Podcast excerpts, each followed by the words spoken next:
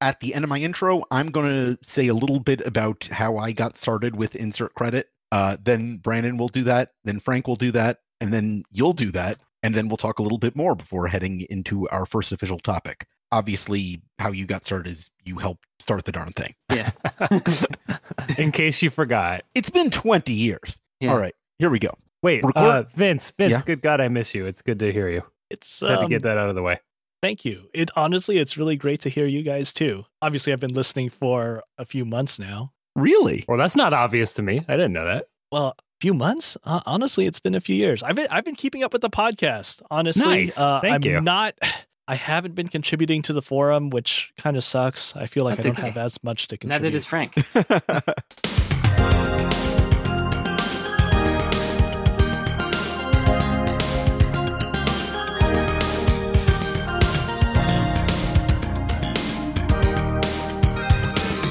Recorded on April 8th, 2021, this is the star studded 20th anniversary special of the Insert Credit Show. Once upon a time, InsertCredit.com was just a minimalist blog where the weirdest people on the internet wrote about video games that nobody cared about. And look at us now! I'm Alex Jaffe, and I was brought on to Insert Credit to moderate the questions on its podcast incarnation in 2012 by Tim Rogers, and then almost immediately overstepped my boundaries by retitling myself as the host.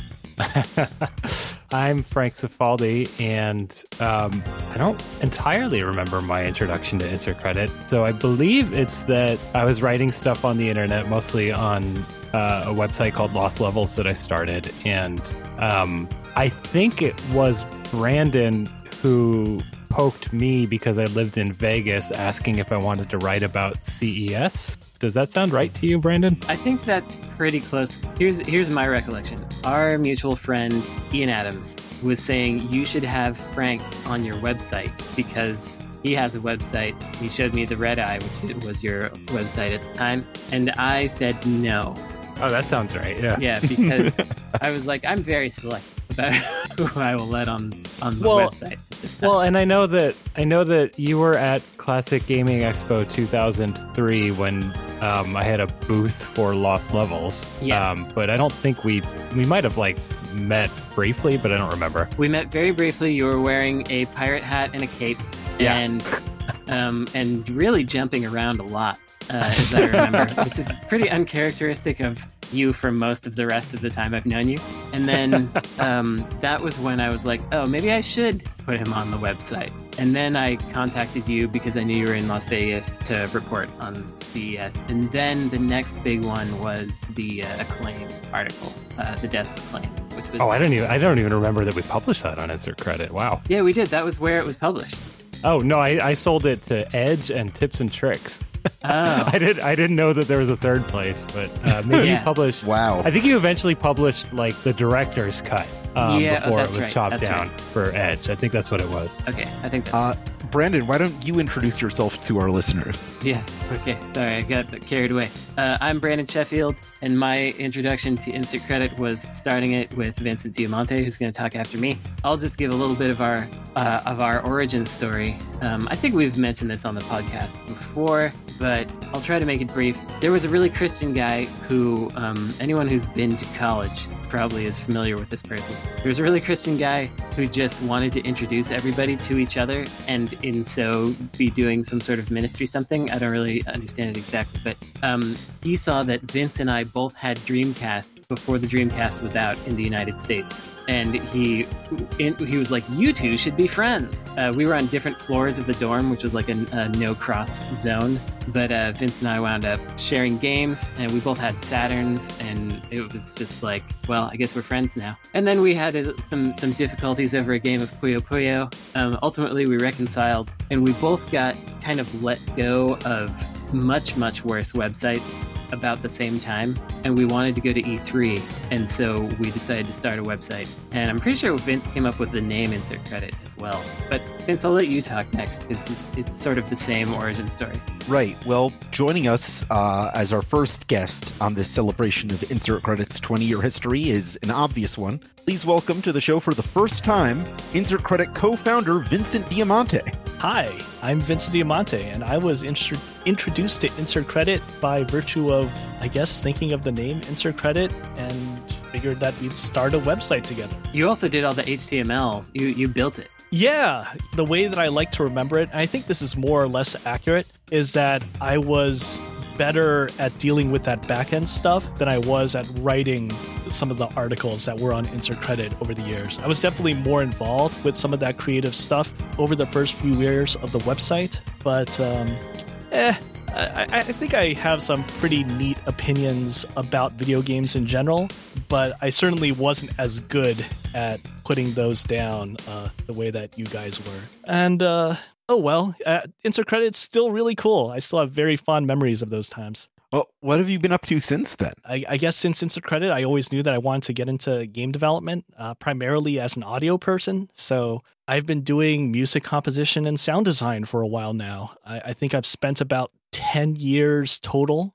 working with that game company on a couple of games. Worked on this game called Skullgirls. Ooh, and you know some people on that. Yeah, and then a bunch of freelance work on little things since then or in the intervening time. So, yeah, just trying to make it as a game developer, uh, mostly as a music composer, sound designer, uh, but sometimes doing some other things too. I'd like to do a little bit more game design work in my free time. Haven't had that much free time lately, but hopefully soon. Well, I'm glad you can make some time for us on this special occasion. Uh, the way this show works is that I introduce a topic. We have a set amount of time to discuss it. This time we're going for five minutes per topic. When we hit that hard time limit, I will punish you by sounding off a horrible buzzer if we go over time. Otherwise, we'll move on. And after five questions, we'll uh, proceed to the next quadrant of this very special episode. Are we ready to start? Oh, yeah. Uh, we are. Let's do it. Oh, and by the way, Vince, Vince has been on the show at least once before. I'm pretty Really? sure. Right, right, Okay. Vince? No, I don't think I have. What? Is it's that true. true? This is this is the yeah, first time. Brandon, I, I just I, I logged believe every it. episode of the show a few months ago, and Vincent never came up. There's a lost episode. Maybe he's on that one. Maybe he's on that one. I'm gonna have to go to the tapes on this. Okay, never mind. Sorry, let's go. Okay. In September of 2002, Insert Credit was very excited about Game Park's GP32. What do you remember about this piece of South Korean hardware, and how does obscure hardware fit into the Insert Credit taste? God, I talked about that too much. I talked about that thing much too much. Is is is the uh, short answer? Um, we got excited about it because it was a new game console coming out of South Korea, and basically anything that was like, well, this is a little different, um, became very exciting. But I got way too into it. Vince and I went out to a store called Wanpaku. I was like, how much would it cost to get one of these? And they're like, we'll find out for you. And then what they wound up doing was just ordering it and being like, that will be $600, please. and, uh, and I was like, I can't, I can't afford that. I don't have that kind of money because I sure didn't. And then it got into to be this whole big terrible thing. But yeah, that was, uh, I have two now. And recently at a game store out here in, in San Jose, California, they were selling like uh, six or seven GP32 games for 20 bucks each. I bought all of them. It's wild. But yeah, back then I was like in direct contact with Game Park and I had this weird realization. They were sending me like early versions of, of the games and they were sending me manuals in English with them. And I just realized I was telling this to Frank a little while ago that when I was going through these manuals and going through my old stuff, they're just like pieces of paper glued together. I think they made these English manuals just for me, just to send to me only, because they, they Wow. weren't official. It was bizarre. I had an early version of this game, Tomac Save the Earth, uh, which is, uh, or Tomac the Shooting, which is the shooting version of Tomac. I previewed it on Insert Credit because they gave me a early code, and then they fixed everything that I complained about when it came out. And it, at first, I like I said maybe they did something that I said, but 100% they must have because like who else was looking at it? the GP32 was really cool, but I think for me, it was sort of riding the wave of this interest in Korean gaming yeah. uh, because it was just such an interesting history there, looking at the developers. Right at that time, I, I suddenly found myself exposed to developers like Sonnori and Gravity and uh, Wizardsoft and finding these really cool games like Arcturus, which is this cool RPG, Astonishia story, the uh, White Day was a really yeah. interesting first person shooter that came out, I think, in 2001. Well, first person survivor. First person survivor, yes. But yeah, there was a lot of really interesting stuff happening in Korea. And it wasn't just the new stuff. It was really cool to look at these older games uh, from the late 90s, like uh, Corum 3, which was just sort of like a rather mediocre Zelda like game, but it was competently made and it was new and different. And it was really cool to get into that. And the GP32 rode on that wave for me. And of course, you know, some of these games got GP32 ports, like Astonishia Story R. Yeah. So Korean gaming was really interesting back then. And it's always really fun to talk to people about, hey, check out these Korean games that are not MMOs that are really cool. You should check them out. Yeah, the old package game history. It was pretty wild when I went to Korea for the first time. I decided to go do like this big developer tour. I was going to meet a whole bunch of developers. And, you know, I met a lot of developers that had been working in offline games that had moved into online stuff. And they all knew Gamasutra, which is where I was working at the time. But they universally, they were like, How did you find out about us? How did you come to ask us questions? And especially when I started being asking questions about their history and games they had made 10 years ago, they're like, How did you know about that? I was like, Well, uh, I was just studying up on the GP32, and uh, and I found out about you all, and they're like, I have to, that's weird, um, but it worked out. I wound up interviewing like ten Korean game developers in, in like 2006 before anybody was really talking about the region still, and um, there's a lot of Wiki- Wikipedia articles that link to stuff from that time because just nobody was talking to them in English. there it is. there we go. That, that, seemed like a lot longer than five minutes. That's how it do sometimes. In April of 2003, Brandon reported on the impending release of R-Type Final, which he was sure wouldn't really be the last R-Type. As it turns out, he was right. The next game in the series, R-Type Final 2, is finally coming out this month. What are the best video game comeback stories?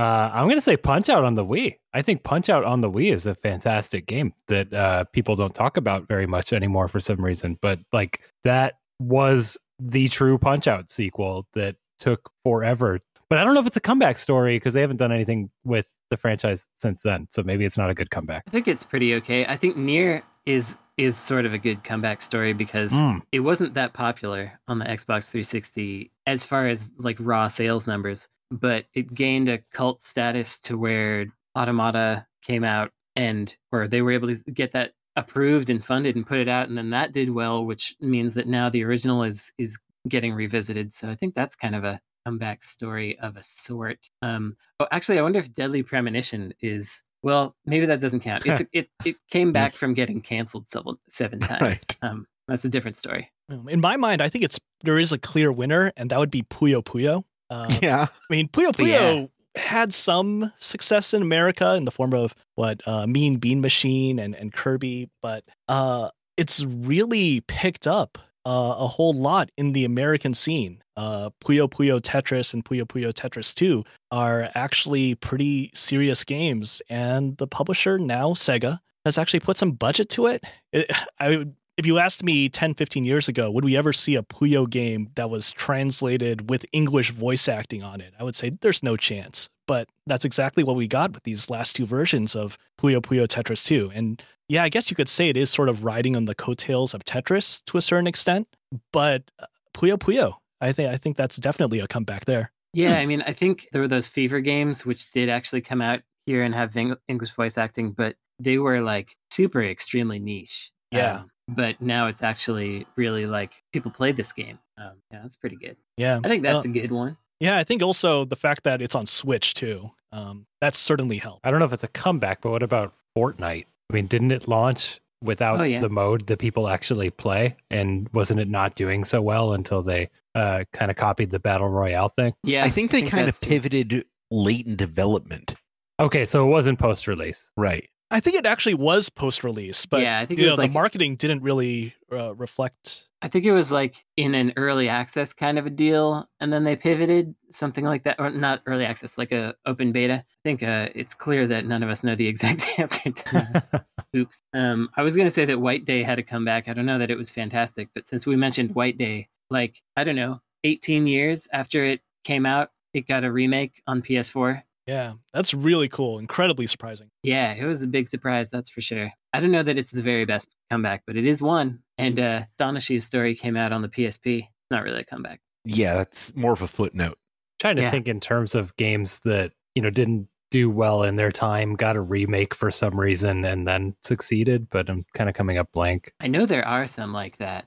Right? Um, but what are they? What are yeah, they? games don't have the sort of like cult classic-y thing like movies do. I don't know. Yeah, I mean, it feels like things get rediscovered, but all that does is increase their price on eBay. It doesn't like Right. Right? bring a game back out from the dead. Or like I guess like I I hate to say, it, but like Windjammers, I guess, right? Like Oh, was yeah. kind of an obscure game, and then it had a cult following that led to a re-release, and it's more popular than it was in its time. yeah, Mhm. I think that's a good one. Like you, you wouldn't say the same of Streets of Rage 4 because Right. I think that was always popular and there was just a gap. Um, Right? Exactly. And I don't think you would say the same either of. Actually, wait. What about uh, the Wonder Boy games? I feel like Mm, there's like a wi- like a large scale resurgence of those because there are m- Yeah. multiple games. because it's just really easy to license or something. I think. The remakes were good. I think Punch Out is the best answer we got here. Wow.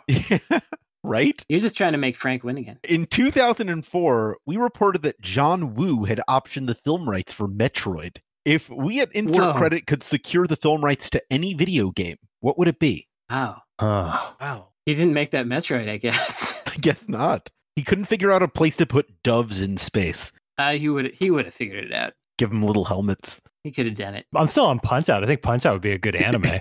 That's oh, true. Yeah, get the uh, Hajime no Ippo guys behind it. yeah. That's already an anime. There you go. Asuka 120 percent. Just a bit big old big old battle anime. Well, also, I feel like a lot of these games can do anime, but maybe we should restrict ourselves to something like a, a feature length movie. yeah, I think Okay. probably so. John Woo Stranglehold. Yeah, yeah. I don't know. I'd make a NieR movie. really? Yeah. Would you have to like go back to the theater three times to get all the endings? I would do that thing where like there were a, c- a couple movies that recorded several different endings so it wouldn't get spoiled. Like Clue. Yeah, and so nobody would know it. And I believe that Clue actually aired different endings in different theaters. I believe mm-hmm. that's true. Yeah. Yeah. And so it would be something like that where you would actually make one and two thirds movies and each each of the of the features has one third that's different from the other. I'm not sure that's the way to do it because NieR specifically, those endings are designed to be viewed in sequence. I guess that's true. That would be up to the customer. They'd have to figure out which one to see. Yeah, it would cause some social media stuff to happen with people comparing notes, which could be really good for your film. Yeah, Hmm. it could. I mean, if we want to do it straightforwardly, Jaffe, we could we could just say NieR route A, route B, route C. Sure. And route D is you just don't buy a ticket. and each route is in fewer and fewer theaters, so you have to go further and further out of your way to see the whole thing. Oh yeah. Yeah, some of them are only in rural America and some of them Yeah. are in Los Angeles. One of them's only on Fandango. One of them's only on Near- Fandango. Yes. Ending D is only on Fandango. D for Dango. That method, I think, would work really well with the whole uh, movie roadshow system that they have in Japan, where Mhm. oh, okay, we got a film here, it's going to be in this city, then it's going to be in this city, and this Oh city. yeah. But I'm not sure about America. We could try it. It would Yeah. I mean, right now I think the theaters are happy to try anything. They, they Yeah. need to get people back in there. But I think if we wanted to make money, maybe we'd do like a Halo or a Gears Oh, of War. yeah. I was thinking in terms of money because I just don't care when like a franchise gets translated to another medium. Like I don't I don't care. Um so my motivation is just making money and uh, my answer is The Legend of Zelda. Oh Right. yeah, Zelda. You could just make a really generic, you know, hero's journey adventure movie with a Zelda skin and people would eat it up and you could do Sure. sequels forever because Zelda doesn't need to have the same actors and characters to be yeah, Zelda. you could just take any generic fantasy script sitting on someone's desk and retitle it Zelda. Yep, Good idea. absolutely. Uh oh, Frank, you're gonna win again. No. It's okay. now, the, the winners of this episode are the listeners for sticking it out through the whole runtime. Nice. In 2005, Insert credits speculated on the name change of Gyakuten Saiban to Phoenix Wright Ace Attorney. What gets changed when porting a video game? Do you mean localizing? If you want to take it that way. What did you? Yeah. Yeah. what is the question? Uh, what Yeah. what gets changed when you're moving a video game from one audience to another audience, to one system to another type of system? okay, so we're talking about porting from GBA to DS, not localizing from Japanese to English. I was kind of bundling them. Okay. So everything. Yeah. Uh, I mean, I think localization wise, especially if you're following the working designs model, then you just add a bunch of 90s jokes and um, make it terrible. Like that's that's one of the things you try to do. Yeah, just make it bad. There are definitely some real challenges with localizing things. Like in Gunsport, which we put out recently, we've got a team that says things in a language from the Congo, but they also Mhm. say some things in French. And for the French translation, is it meaningful for them to still say things in French when the majority is, is English and, and another dialect? Or do you change the French to be a different language so that they're speaking some other language in French? But then that doesn't really make sense because the point is that they're like overcoming a colonization kind of thing. So, uh, yeah, that kind of stuff is like, I'd rather not have to think about it. Especially Japanese to other languages. I, I think that the the struggle I often see when looking at localization stuff is like puns and wordplay. Mhm. Yep. um because that just seems like a really hard thing to get across and it it it almost seems to me like the best way to localize that that i've seen is when you throw it out and just say something else that's funny Yeah, write new jokes. Yeah. They had that new joke they did in Yakuza Like a Dragon, um, Okay. where there was a, a guy who was speaking broken English in the Japanese original, and they had to kind of redo it in a totally different way that I've now forgotten. Did anybody else see this? Help. well i played the game and there's a guy who doesn't speak japanese and he needs directions and ichiban tries to help him in broken english Right. Okay. So they basically. but i was playing with the japanese audio on so i don't know you Yeah, know if yeah. they changed it They did. They did something Okay. very specific for it that uh, everyone thought was good that I've completely forgotten. sorry, I'm still thinking about that question, especially starting from Phoenix Wright, because, you know, in terms of the things that are changed, uh, yeah, you can think about it as changing what's there in the game. And then there's also changing um, or establishing this new world, right? Right. Because Phoenix Wright, you're ostensibly in Los Angeles, but some for some reason your clients are not allowed uh, a trial uh, with a jury of their peers, right? Yeah. Um, so is that is that what you consider a change? That is a that's kind of a scary change. I'm not sure Yeah. I want that honestly. The fact that they made it America that that's really substantial. I don't think I could have done that. Uh, That was a because the strange choice. There, Yeah, that that kind of stuff is really funny to me. Like you'll you'll be watching an anime or uh, playing a game, and the creators will try to set something in America, and they'll have people outside their homes having a typical American conversation, such as when you have to sort your burnables from your non-burnables, and uh, and the various different recyclings. Like that's a that's difficult when you have to put your garbage out uh, on the designated day, and it's like yeah, that's um something that only you think is universal to the world, but it really only happens in Japan. I love that kind of stuff when it just sneaks in there and they're like, look at this universal experience. These two Americans will talk about it. All right. Here is a question for Vincent. What are the insert credit type of games that influenced you to get into game composition? That's a good one. wow, insert credit type games. Um, Right. Honestly, I would actually have to go back to that first question when we were talking about the GP32 Mm-hmm. because those Korean soundtracks are excellent. Um, so the stuff from Sonority, the stuff from that uh, game music group Soundtemp, they are really good. They are on a par with, you know, when we think of companies like Taito or Falcom Sound Team, Soundtemp is right up there with them. And being exposed to the stuff that those guys did, you know, whether it be for things like uh, Arcturus or then going into obviously their MMO stuff, uh, Ragnarok Online, there was some really fantastic work done on those soundtracks. And I thought, wow, it's not just a Japanese thing. And that was actually a really big turning point for me at the time because when I was younger, I did have this sense of this type of music comes from Japanese games. This type of music comes from European games. This type of music comes from American games. And then there was this whole other world that sort of flipped the switch and got me looking at music a little bit more closely in different types of games and different genres from different companies and and caring about the individual composers that did these things. Korea was actually a huge influence there. Vince, I also remember that you had you did something to, you edited somehow and altered the opening sequence for Magic Knight Rayearth Saturn game. That was one of the first music things you ever showed me that you had done. Do you remember that? Oh my god. Yeah, now I remember that. You, you showed me that in your dorm room and I didn't like it. Yeah. well, I mean, it was I mean, that was done when I was pretty young. I mean, Magic Knight like Rayearth came out 18, 19. Right, yeah. Uh, it was just interesting because again, I was trying to figure out what the hell was the difference between the way that American rock music was supposed to sound and Japanese rock or pop music uh, was supposed to sound. And yeah, I remember that at the time, news groups were still a big thing. So Rec Games Video Arcade, uh, Alt Games, Sega Saturn, those types of news groups were sharing all sorts of information. Those were the cool forums back in the day. And before Magic Knight Rayearth came out, they actually did show what the opening song could be for Magic Knight Rayearth, uh, the Sa- the Saturn port from Working Designs. And I figured, yeah. hey, I'm I'm gonna play around with this. I I think I have an idea of what it means to be American sounding versus Japanese sounding, and I'm going to try to split the difference in a cool way, in a somewhat more aggressive way than the American track was doing.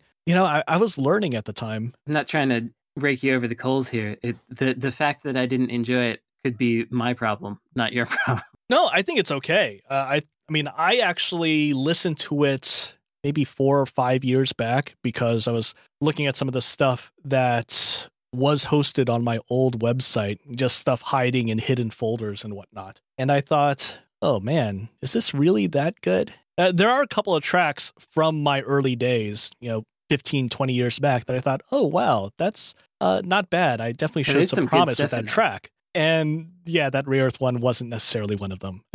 uh, what about um Keiichi Yonao from uh, of of Asuka 120% fame? Uh he's freaking fantastic. yeah. Would you say that he was an influence as well in in um, those days? Oh yeah, I think he's still an influence. I also know that there are some things that he just naturally does that I do not have developed in terms of the way that he treats rhythm, the way that he treats certain chords and, and chord progressions. There is some mojo that he's got that if I was trying to do that, I would just be merely imitating. I don't really have that in me. It's almost like a jazz fusion thing that he does uh, mixed with pop music. Oh, there's the buzzer. Vincent, thank you so much for joining us. It is frankly inexcusable that it took us 180 episodes to have you on the show. And I still don't believe it. Yeah. we'd really love to have you on again sometime very soon. Let's do it. Sure. All right. Uh, before we move on, is there anything you'd like to plug or recommend to our listeners? Let's see. I've been spending almost a decade working on this game called Sky. I, I, would say, hey, play that game because my music and sound is in there. That is at least one man's Sky. one man's Sky, indeed. And uh, there were a lot of people that worked on it. Uh, but it's really funny that uh, I've been working at that game company for almost a decade now on this game. And there are a lot of people that still wonder what the heck that game company has done since Journey. Uh, and then they realize that it's a mobile game. Oh, that that's why. but you but should hey, listen to the cool. soundtrack. It's real good. Yeah. Uh, the music is definitely going to own. Uh, Vincent, thank you so much. Uh, we'll be right back after a quick break with our next guest. Tell you what, if I can't buy a game in a package at Target, it ain't no video game. That's right.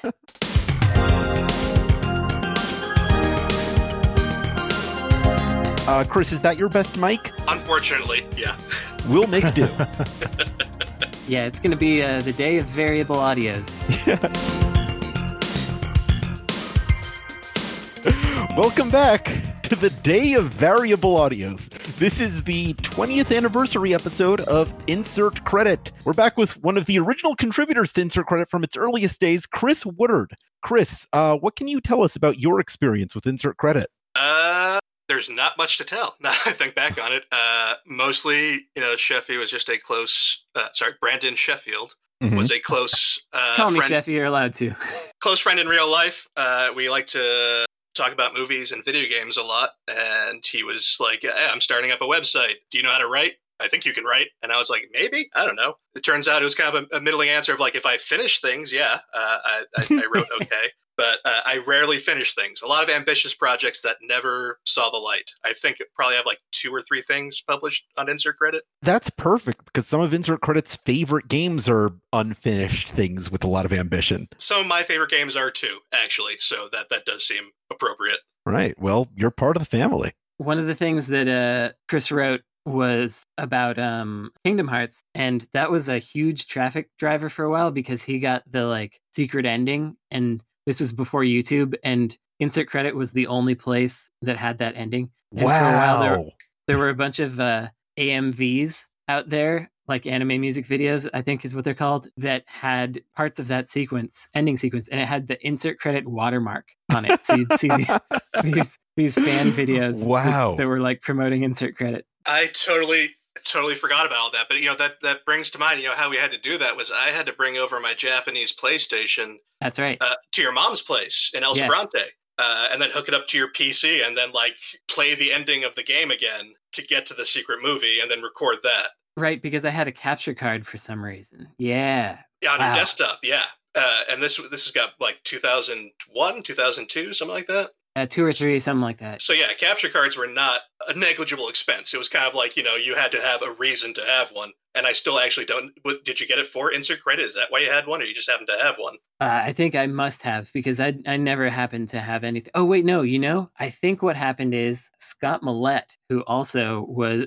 did some early stuff on Insert Credit, he built my PC that I had in college, and he had had a capture card before, and he gave me his hand me down, and that was why I had one. Goodness.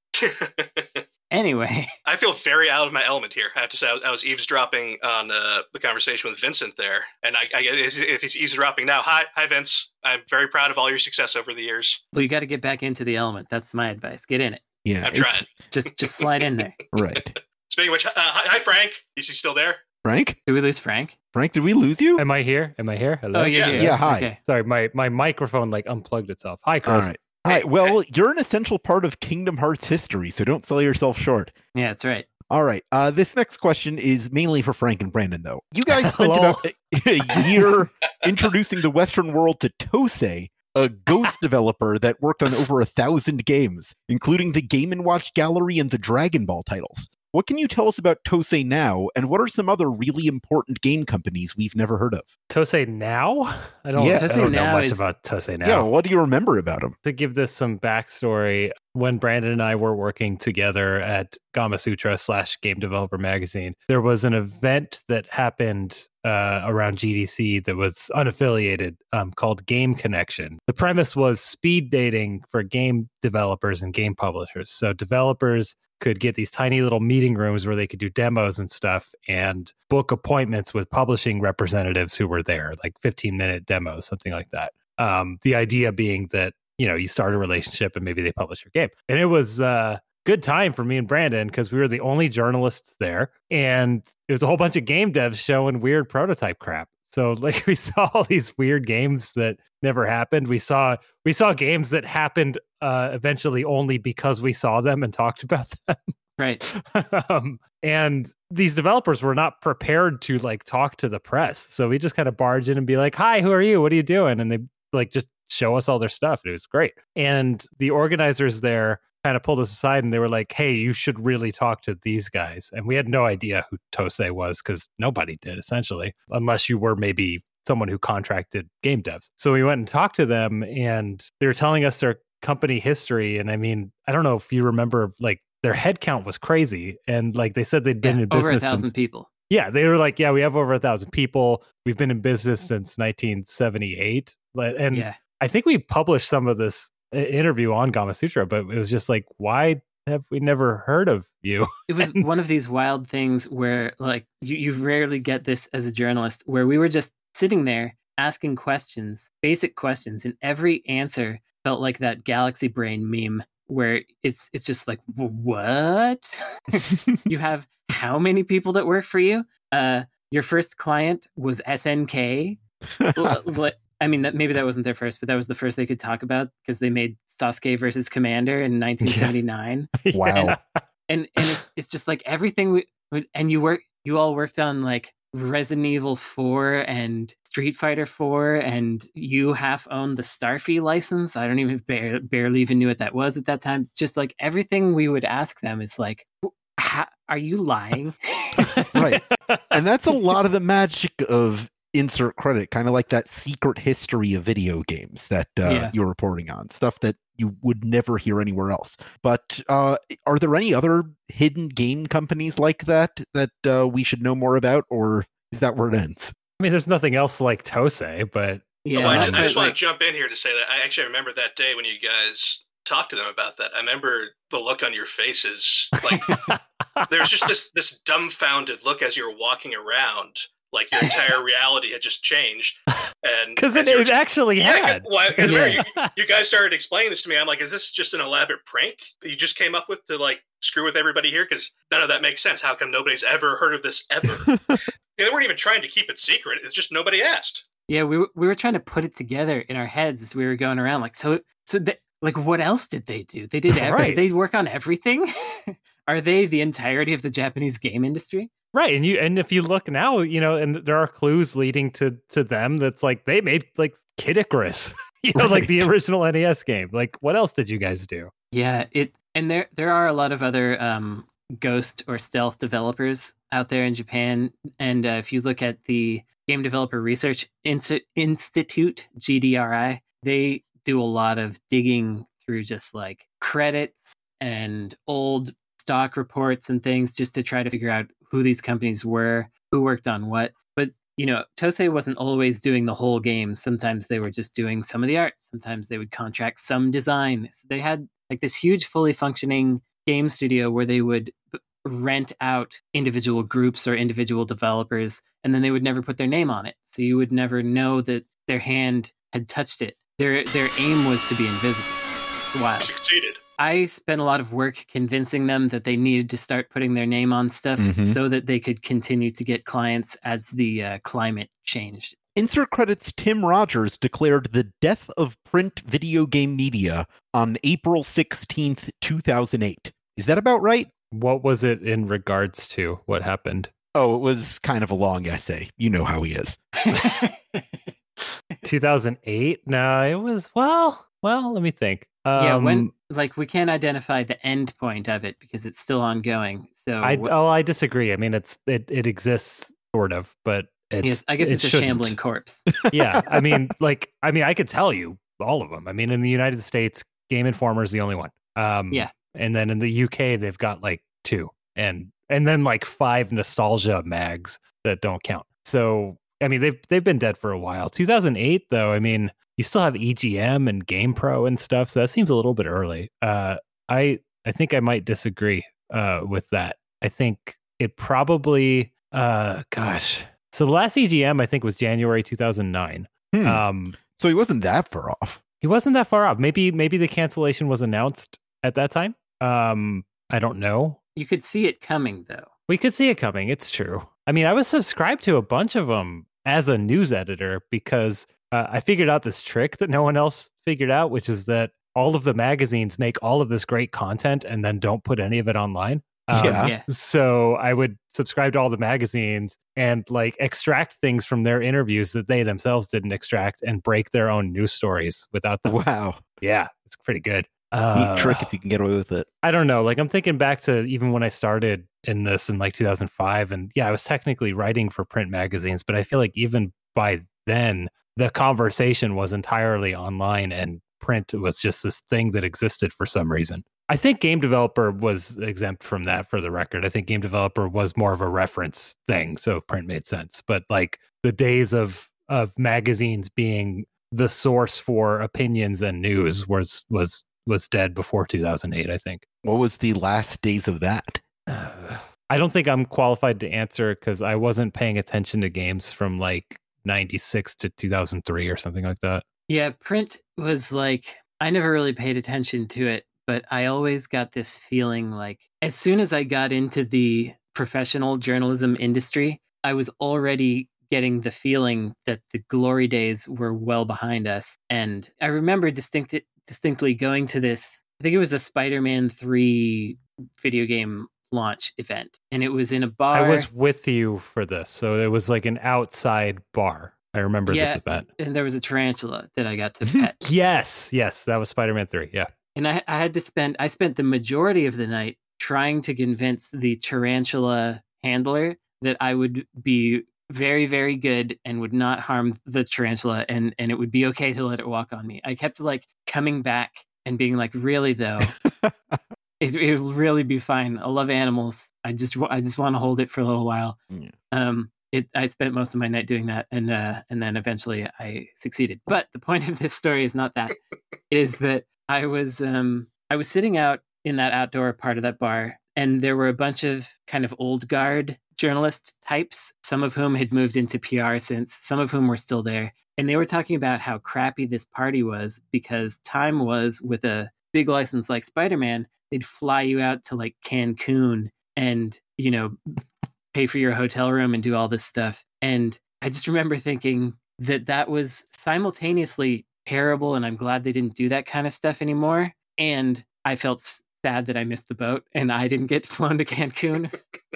you know, at that time, I was like, well, clearly print has fallen very far from where it used to be because they used to care so much about what we all thought that they would fly us around the world. And I still did get to go to a lot of places because of journalism for free. well, and they still cared what what we thought when we were really in It's it. true. I, I don't true. think that they care at all at this point what you know online or whatever thinks anymore. I, I think that you know Yeah, it's over. I think we're way past that. So I think Tim was pretty close. I'm gonna give him that. All right. In 2009, there was a lot of pontification on insert credit on what constituted good or bad video game journalism. Where do you stand on that now? It's all bad. No, I don't think that anymore. Um, I used to think it was all bad. Now I actually, I actually do believe that, in part because of insert credit and its um, the people that left insert credit, that game journalism has improved. I think that people have, by and large, given up the idea of an objective opinion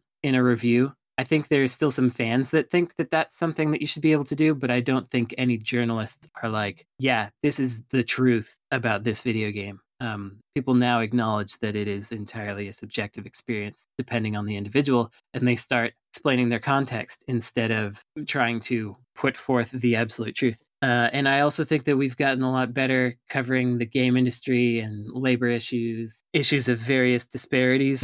I think it's all around better than it was, and it's too bad that it's better now that nobody cares instead of back when it mattered. Um, but I, I, I think it's better. I think we're like two or three at least generational shifts from anything that changed because of insert credit, though I do think that is true. And I think, you know, you mentioned things like labor issues. Like, I think that actual journalism is happening a lot more now, or at least uh, a lot more professionally, maybe than it ever has before. You know, several times a month, I feel like there's long form, you know, multi source journalism on something important. I think this question goes way beyond video games. Wood, have you been keeping up with uh, game Yeah. journalism at all? Do you Uh, still I, read I- stuff? I would say you guys actually touched on the things I was going to say, which is that you know the stuff I was doing with you guys back in the early 2000s. I, I think nobody's going to disagree if I say like you know the perspective was really frivolous. It was like early 20 year old sure, white guys talking about you know what they thought was cool. definitely. Whereas now it's like, yeah, we're seeing real reporting on labor conditions. You know, Jason Schreier, I know, does a lot of good work um, on that stuff. Mhm. And also uh, the cultural conversation around representation in terms of uh, women, minorities, uh, and trans and all that is become a mainstream conversation. So in that sense, journalism's in a better place in that it's being talked about openly and it's not questioned about like, oh, should we talk about this? Uh, that's in a good spot. But also, I agree with Frank in terms of like, you know, the actual conversation of journalism is so much bigger now than just being able to focus on, you know, video game journalism. I, I, I don't know what that necessarily means other than just, Jason Schreier is an interesting example, though, because he is doing good work now, but he is also somebody that we used to kind of make fun of as doing like fluffy nothing stuff. you know, it's not just an evolution of game journalism. It's I think we've seen an e- evolution of game journalists that choose to stick in it and continue to actually it's like okay if i'm going to keep doing this work. I need to start really making it matter and do good work. What actually matters here? What is what is actually the thing that's motivating me? Is it like oh pretty things on a screen or is it human beings? Yeah and um it's it's it's interesting to see that because so many people have left and you know i was i was grateful to leave when i did instead of Mhm. any time later because the longer you take to leave journalism the harder it gets to do something else Right. I don't trust anyone who left it for PR. Boom, I said it. That's i mean that's a that's a very revealing career move i do have to say we all know that insert credit was started as a scam to get into conventions. Uh, right. So they frequently, so insert credit frequently reported on strange and interesting displays at those conventions. What are some of the most striking from the early days of the website? There's so much fun weird stuff I mean, when I reported on that CES that I talked about at the top of the show, CES in 2004 or whatever it was is well past it being the video game show. Uh, so the reporting was on uh, the Gizmondo and the Phantom. I don't know what the equivalent would be now of, you know, we're going to a show and reporting on the Giz. Oh, the Gizmondo, the Phantom, and the Apex Extreme was also at that show. Oh, wasn't it Um, actually one word so it was like apex stream and it sounded like ape extreme Yes, it was one word. Yes. yeah um, and I, I forget which manufacturer was doing that. I think it was like it might have been Philips or something. Um, it was basically a PC with a custom build of Windows that just like installed and launched your games. It was like a gamer PC. Uh, it never came out, but uh, I do remember a line that I'm still kind of happy about, which is that the CEO of that company like came in in the middle of the presentation and they asked us to applaud for some reason, please clap Right. and everyone did. All them all them journos getting the free food. started clapping because this guy existed. That was my first uh, look at what journalism was. Was was journalists clapping because a guy exists? uh, i remember the N-Gage presentation. That's that's my Oh, first yeah. thought.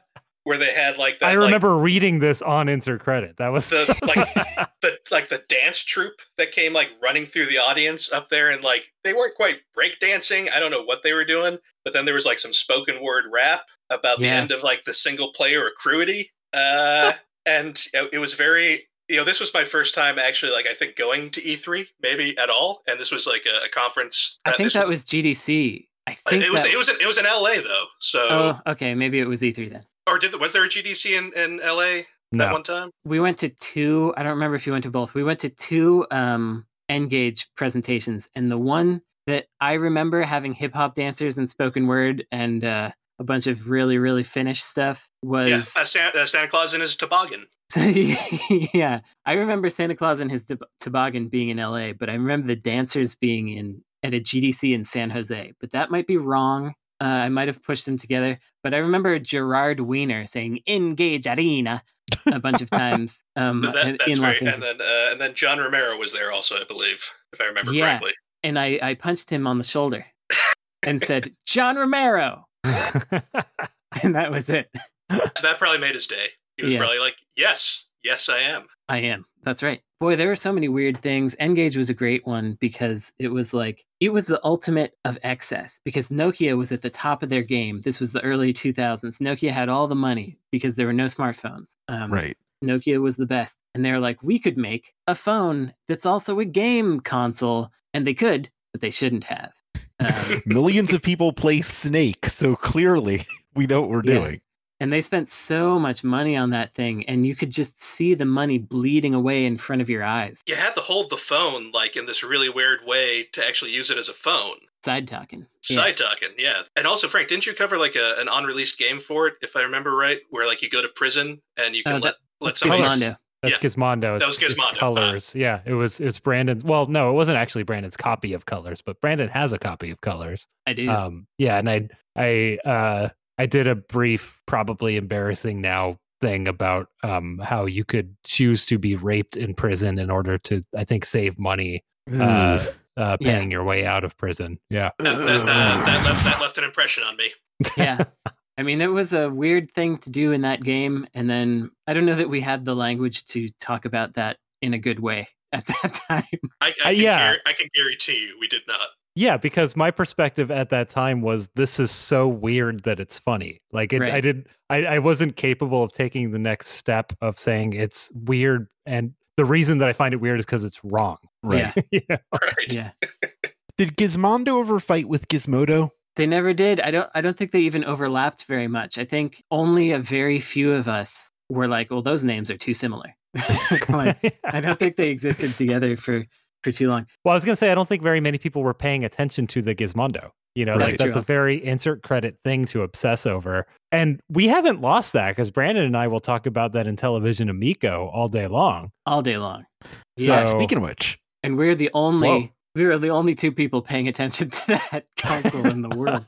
But if other people were, they'd be like, hmm, there's some there's some things to look at here. In 2011, Frank reported on Star Odyssey, a then new RPG for the Sega Genesis. Since then, new games for retro consoles have become a bit of a cottage industry. How did that happen, and what are the ones worth talking about? in general, I would say, how did it happen is people that played those games as a kid got old and don't like new games and, and so just wanted to make more. But in specific, especially for the Genesis, there is a, a tool framework called SGDK, which really makes making Sega Genesis games so much easier because you don't have to worry about like bright or screen positions yourself every time. This framework does it for you. Like, whereas before you would have to worry about how to stitch all the bits of a large sprite together and how all the animations would work together. With this, you can actually like make some animations, put all the frames in, and then it will go. Like it, it will work all that stuff out for you. Uh, and that's uh, pretty good. I think that that has gotten the industry, the co- that cottage industry, really it lit a fire under it because when you can make games easier, you just start doing it. Any Genesis game that has decent graphics will make at least fifty thousand dollars on Kickstarter. So there's like a, a reason to do it, sort of, if you're like a small team. Easy money right now. Well, I don't know there. what the margins are and stuff like that. I think Uh, it's they're pretty not small. No, yeah. it's very small, but it's like if you're a hobbyist dev, it really feels like something. Like you can't make that your living because you're probably spending half that money on carts and shipping, but you can start your career that way or something. I don't know. I actually think this market started with Super Fighter Team Hmm. um, doing Oh yeah, Pier Solar, um, which was uh, was it Korean? Pier Solar is um that's watermelon uh magical Oh. game time, but I do agree that it started with Super Fighter Team. They brought out that like Water Legend or they, they Oh, some Beggar Taiwanese Prince. stuff. Beggar Prince. Beggar Prince. Yeah, I think they were it. mostly Taiwanese uh, Mega Yeah, that's right. Yes, yeah. Um, and that started the sort of industry. I would say, like, there's there's been you know what we would call homebrew uh, for a long time. I mean, you could find examples of like Atari stuff in the late '90s, but I think that was the first time that it was almost like. Well, that's the first time that you started seeing headlines about like new game for old console. Yeah. Um, and I wrote a lot of those. Yeah. I think I wrote something for your magazine about this. I think I must have requested that. Yes. yeah, I, I think it just spawned from there. It is kind of an interesting industry now. Um, there's a lot of this stuff as as Brandon. I mean, Brandon buys all the Sega Genesis stuff that comes out, I do. I'm an idiot. and like sometimes it's interesting. Sometimes it's like, well, you got a company like Piko Interactive that like their whole thing is this game never came out, therefore it's valuable. It's like their Yeah. entire model. They just did a Kickstarter for um Stone Protectors, which was like the 90s cartoon that didn't even last a full season that was hey what if what if we made trolls but for boys they had like it was like troll dolls but with bondage gear and swords Wow. um, so it it came out for I think the Super Nintendo, but he did a Kickstarter to put out the unreleased Sega Genesis version. But also he found tapes of the show in the UK, and he was going to put out a DVD set of the 13 episodes, including the three lost episodes, for the first time. And I think it got like 50 backers or something. Yeah. That one was a weird one because I looked at it and like they they're like also there's an NES game and a Genesis game. It, it it's like the smallest footnote in the body text. so there not It's just that they will make. They were going to make So- one, right? So Yeah. that's that's a weird thing he does. You mentioned Jim Power. Jim Power was uh, an, an Amiga game that got ported to the Super Nintendo or whatever, and he did a Kickstarter to like put out cartridges. But then also por- backport it to the NES for some reason. Yeah. So I think that's like part of his business model is I take this game, I don't care how terrible it is. The value is that it didn't come out at the time. And not only do I release it, but I backport it to the NES. In conclusion, Jim Power. Jim That's right. Power. Don't play Jim Power. Yeah, Don't, Chris. don't play it. thank you very much for joining us. But most of all, thank you for teaching our audience that uh, Brandon Sheffield can be referred to as Sheffy, which is something that I don't think has ever come up on the show before. My work here is done then. Only a few people are allowed to do that. Uh, before you go, is there anything you'd like to tell us to check out? Uh, Akira Kurosawa has made some very fine films. I recommend those. That's true. Good point. I'm Should fond of watch Rashomon. That's not how I remember it. Thank you. nice. Well, thank you so much. This was weird. Yeah, it was very weird, uh, but Yeah. it was also great. Thanks for hanging out with us. All right. Uh, Thank you so much. We'll be right back after a quick break with our next surprise guest.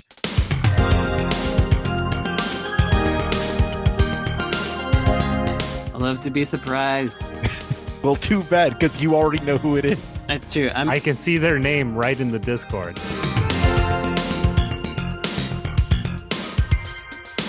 Welcome back to the 20th anniversary star studded special of the Insert Credit Show. Joining us for this segment, we have two special guests. First is a significant contributor to Insert Credit for a number of years. Please welcome our next guest, Azurelore Korrigan. Yeah, hi there. Thank you for having me. Hi, uh, Azure. Can you uh, speak a little bit to your uh, history with Insert Credit for those of us uh, just familiar with the show? Oh, yeah, sure. Where I first um, became aware of the website was I was looking actually, I think, for news of um, King of Fighters 2002 or something. And because, like, there was like all the ambiguity because SNK was in its whole, you know, situation back then. And so I logged on to the Madman's Cafe, which I checked recently, and it hasn't changed. Not like the all. exact same people are posting there, including you, Brandon. I saw including you. and you know the webs i mean the, the design hasn't been updated since like 2001 it's amazing. But anyway yeah same people having the same conversations. Back then it was like one of the only sites that was like reporting like a lot of this slightly more obscure you know japan oriented stuff. So I, I i would be checking in there like irregularly about this sort of stuff. And while i was going through the forums which i like rarely posted on myself. I saw that you had a review of the Dreamcast version of King of Fighters 2000. So I was like, okay. And I followed to that site. And then while I was there, I poked around and I found a couple of articles by this other guy who, I mean, they just, they were really long. They just rambled on and on and on. But Oh, really? they um they had this really sincere heart to them underneath like all this bluster right it's like there's this whole like performance on the top of it but underneath you know there's this weird sort of vulnerability and i was just like this is interesting and i sent him an email and uh, it was like really vague because like i think i'd actually email tried emailing you first brandon um, but the email had bounced and Oh, I was having a lot of email troubles in those days that, because we didn't have like Gmail or whatever. So you'd have to host Right. your insert credit email on some weird, yeah, whatever. Dang. Yeah, you have to like get your pop three servers and whatever. So yeah, so then first I like I emailed you, but I didn't realize that the email had bounced. And so I like first I sent Tim this really inscrutable email, and he was like, "What?" and I followed that up again, and uh, and he started talking, of course, about the novel he was writing at the moment, the um, the D.H. Blaine or D.H. Gray, but he um, didn't initially like explain that. He said, "Hey, I'll s- I'll send you something. Um, do you want uh, Gray or Blaine?" And I'm like, "Well," and I had this whole like long thing. He explained what he was doing, and uh, I said, "Well, does it?" involve noodles and he said well actually the first paragraph right here involves him going to a ramen shop so like okay and it just became this like whole weird thing and eventually he coerced me into writing for the site And that's the short story. Yeah, that, that was that's short the short one. version. Speaking of which, we have another special guest joining us for this segment. Uh, you know him best as the writer of the uh, Dragon Dragoon review of the Insert Credit website. Tim Rogers is here. Oh yeah, that's me. How you doing? It's a surprise to everyone. Yeah, Yeah, Yeah. yeah. How, how you doing? How how's everybody doing? we're doing great. Uh, we're just answering some questions in five minute chunks here. Uh, we'll be cut off by the sound of a buzzer if uh, we go over time. Uh, you proud Oh, that's the one. The that the one one? and the same.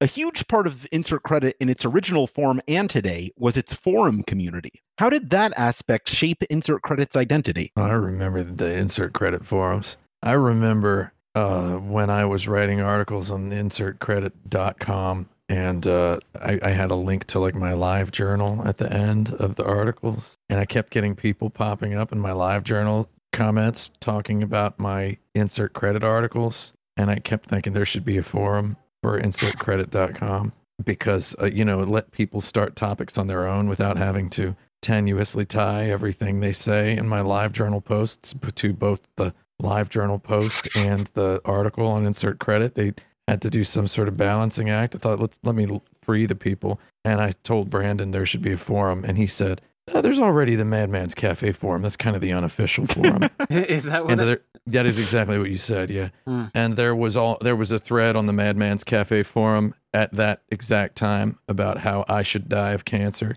and uh, Oh, I remember thinking, "Oh, that kind of sucks." well, I guess people continued that on the insert credit forum. unfortunately, Yeah, eventually you you you about it to let this there be a forum. Yeah.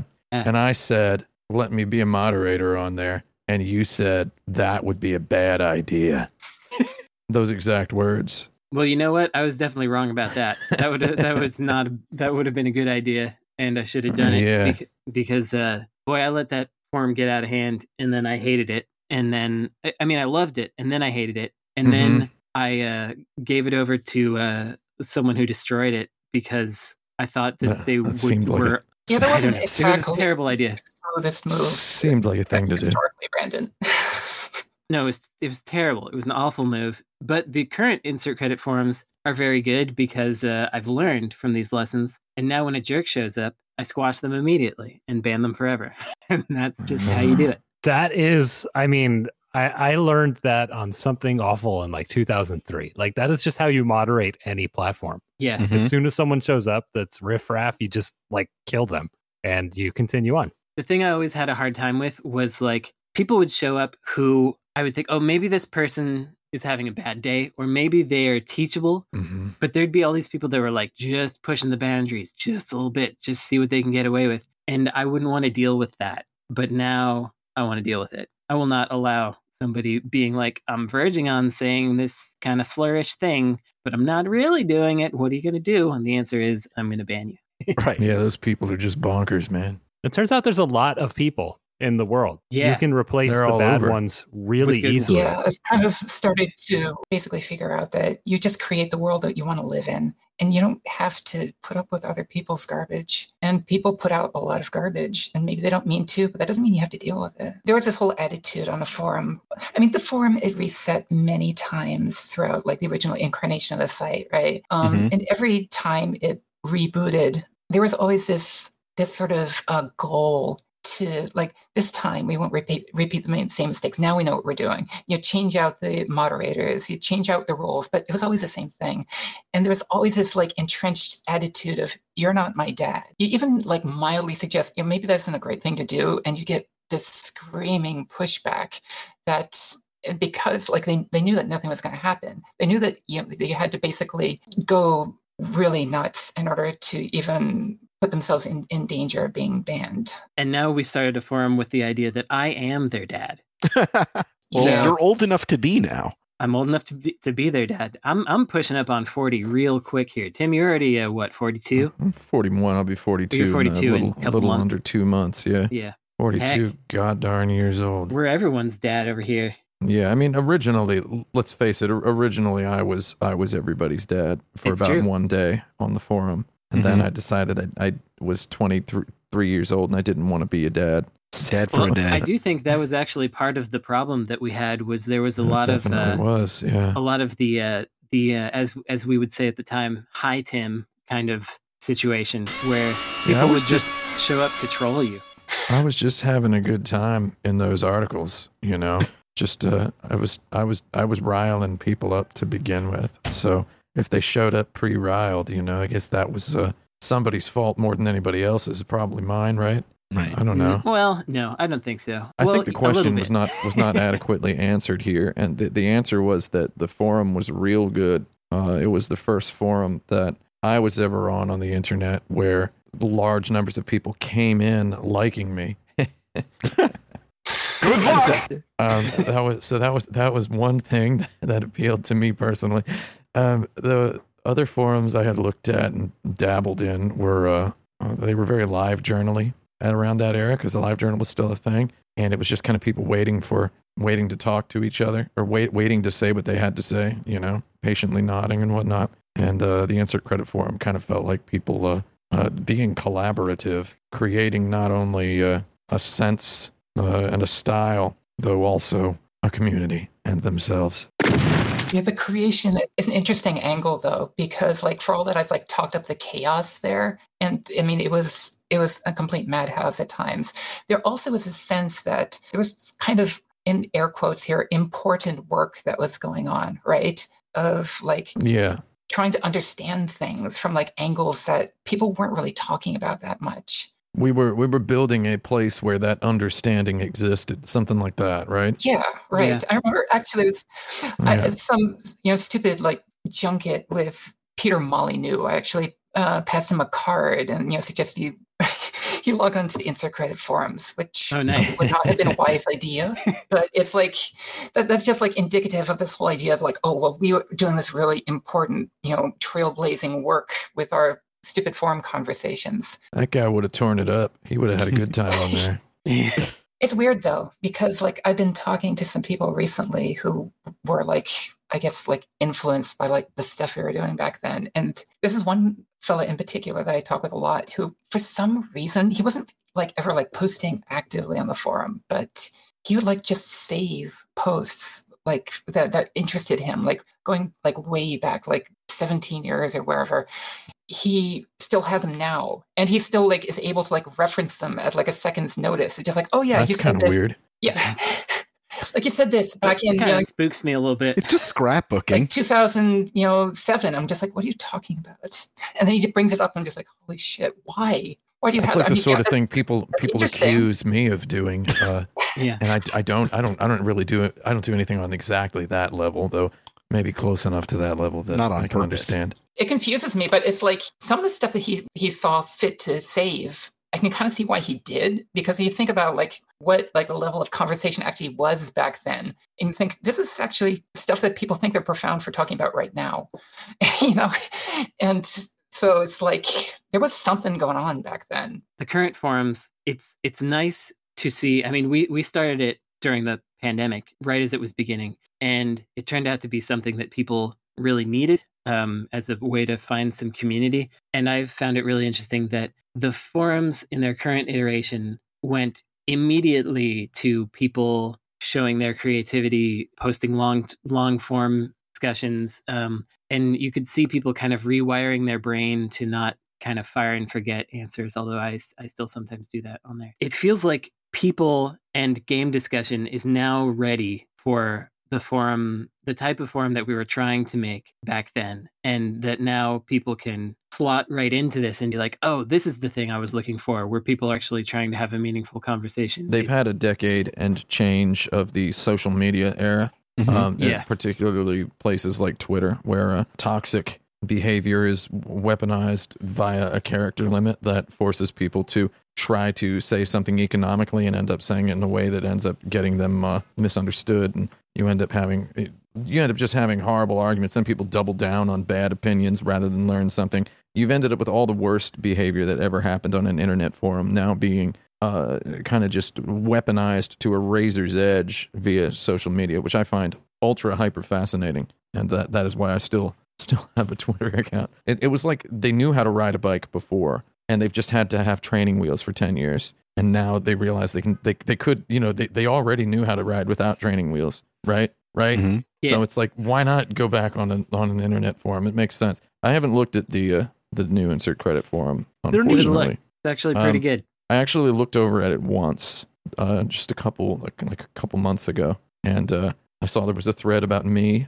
that was Yes. locked. So I, I don't know what that says about the progress. So there, there's uh, there's that. I didn't I didn't read it. I clicked on it and then I didn't read it. actually it was a thread about me and it Yeah. was locked. I Well, can So tell I we're you talking that, about high Tim guys. Those were the buy Tim guys. that Yeah, it makes that, sense. That directly, um, I I think, speaks to the success of the current forums because it was like people wanted to know some stuff uh, Yeah. about you and the show, and we were talking about it. But then stuff started to get into a zone where it was like the conversation has just started to now not be productive, and people are just going to get mad and whatever. Oh, and yeah, it got yeah. a we little need this anymore. parasocial. So we, we locked that's weird. Yeah, and we moved along. Yeah. that makes sense. That's two topics worth of discussion right there. So I'm going to trim one out. Oh, don't trim one out. Just keep it. Just let it ride.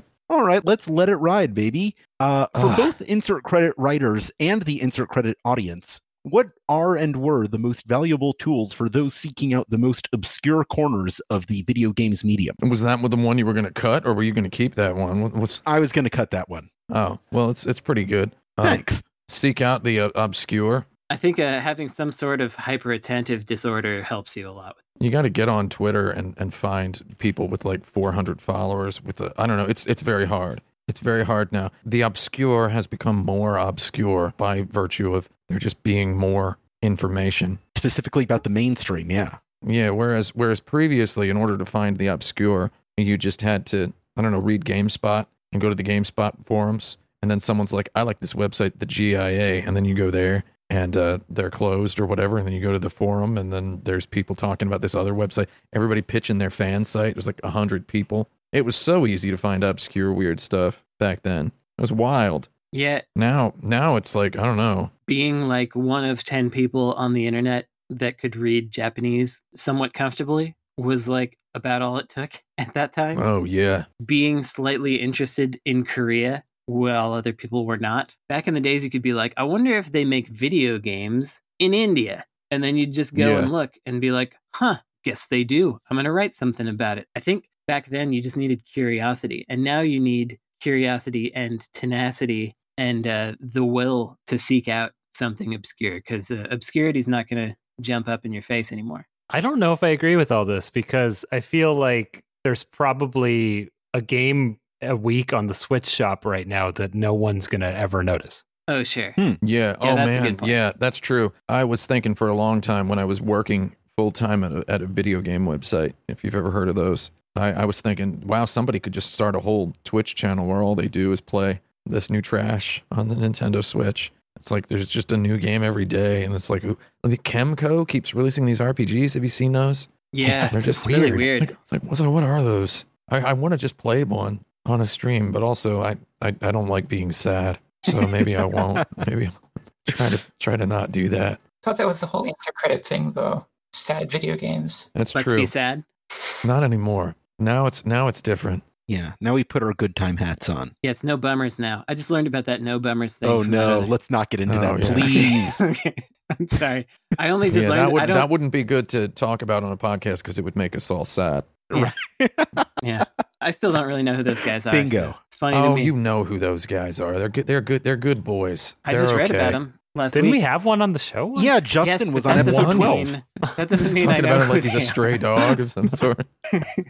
Finding the Good. obscure. Um, yeah, so back then it was easy to find insert credit, which talked about obscure things hmm or talked about mainstream things in an obscure way. I mean, for now, if there's a kid, imagine a kid, like a child, right? I'll A 14 year old child who wants to get into weird stuff, right? Have, uh, were we all at one point in our lives a 14 year old child who thought, I want to get into the weird stuff? Oh, Yeah. yeah. I think that's pretty much what 14 year olds do in general. Yeah, I, I don't know if I had that thought so much as like I guess we're putting on old people hats now, but you know, we grew up in maybe the last generation where you would be force fed media that you wouldn't have preferred. Yeah. And I Oh, think yeah. that Oh, yeah. that's what shaped the kind of people that we are in terms of seeking the obscure. There's a whole one hour long segment in my, my review of Doom about being force fed media that we didn't care about. It used to be like some weird sort of like a skill that people looked up to, like the whole Gen X thing for people like who had a memory Mhm. of all this pop culture that they could, you know, relate. Just like, oh, remember this? Remember? But it's like all out there now. Who cares? That, that's not a skill that Yeah, anybody back- needs anymore. I've still seen folks coming to the forums or sending me emails or things saying that they love our top 20 list episodes because they always get to hear about games they've never played or heard of before, even when we're talking about PS2, Xbox. I looked at the list of the best uh, Xbox 360? 360 games. That Yeah. was that was depressing. I'm sorry. That was a bad list. I should have been there. It was a pretty good I was list. that was You a were horrible missed, I it's- it's- You were missed. it's all An over the awful place. list. All right, the peak Yeah, here, of here's Insert that. For Credits you. blog. Here's that. Just put that in there in case you wanted, wanted that. Ew. Thanks. Ew. The peak of Insert Credits blog output was between 2004 and 2006. What are the Mhm. most significant ways that video games have changed since then? I just wanted to say first that blogs weren't really a thing when insert credits started. That that that came a little bit later. Yeah. Right. The first time I heard the word blog, 1999. Second time I heard the word blog, 2008. Wow. Uh, okay, maybe not exact. Those aren't exact numbers. Though uh, the, the one creative writing teacher I ever had in college said, "I've started a blog. If anyone wants to read it." And I thought, "Excuse me." I thought, you know, am I? Do I have to? Who do, do I have to report this guy to campus authorities? Uh, like, what's what's going on here? I don't know what this means. We were just talking about in your our last segment how you declared the death of print video game media in April of 2008. oh yeah, I did do that, didn't I? hmm That would be around the time you heard the word blog. That's when you heard the word blog, yeah. Yeah, I guess that's about right. 2008, I was doing actionbutton.net. That So time. how have video games changed? They've been like uh, well, there have been two more Metroid Prime games, two more Metroid Primes. though. Um, that's it. There's only two. How, was that the question? How much video games have changed over the last twenty years? Since 2004, 2006, like the peak of our output. I remember calling uh, Metroid Prime the best game of all time in my in my my review of it for InsertCredit.com. I remember being annoyed which was that a yeah yeah well I was I was doing it directly because I was to uh, bother me. some some guy had called Legend of Zelda Wind Waker the best game of all time on his review on some other website and I was just kind of making fun of him M- almost everything I did back then was making fun of like specific guys uh, in other internet communities it's really a shame uh, because then I became the guy to be made fun of uh, because people assumed that my personality was was genuine or some hybrid of I don't I don't know. Let's not get into that. Though yeah, I called Metroid Prime the best game of all time. I loved Metroid Prime. I don't know about it being the best game of all time uh, then or now. Though I call it, I called it the best game of all time uh, just to be annoying. I think and, uh, and that was the first and only time Brandon was ever annoyed by one of Tim's opinions. That's it. no, That was the one. Man, the first thing I ever sent to insert credit was a review of Landstalker that Brandon replied to my email with. Uh, I showed this to our other guy, Vince, and he said it was pretty good. Though I wouldn't have read it if it if I hadn't been reading it in consideration for publishing on insert credit. That's And I was like, that was so cold. it was very rude. I don't know. I don't know. I don't know exactly uh, at what train stop I was getting off uh, Which trains to top when replying to people. It's it's funny because because that that review of Landstalker, I was like, I saw your post on the Game Forums Game Forums forum, the made up of the, uh, the newly defunct gaming intelligence agency community. You were like, oh, we're we're getting reviews, and I was sitting there in Japan at the time, and I was like, man, I maybe I could try writing some stuff about video games because I was I was trying to write fiction at that point, uh, and failing, and I was like, you know what I'm gonna do? I'm gonna play all the way through Landstalker again, and I'm gonna take notes, and I did. And then I wrote this really, really meticulous, very, very, very, I have to say, very focused review of Landstalker. Kind of read like, I just imagine like a hardcore gaming 101 article, but five times as long. And then Brandon just was like, and then I sent that trash thing about Super Mario Brothers 3 that I wrote to troll a particular guy on the Game Forums forum. And I, it was just a post, a forum post. I sent him my forum post and then he posted it.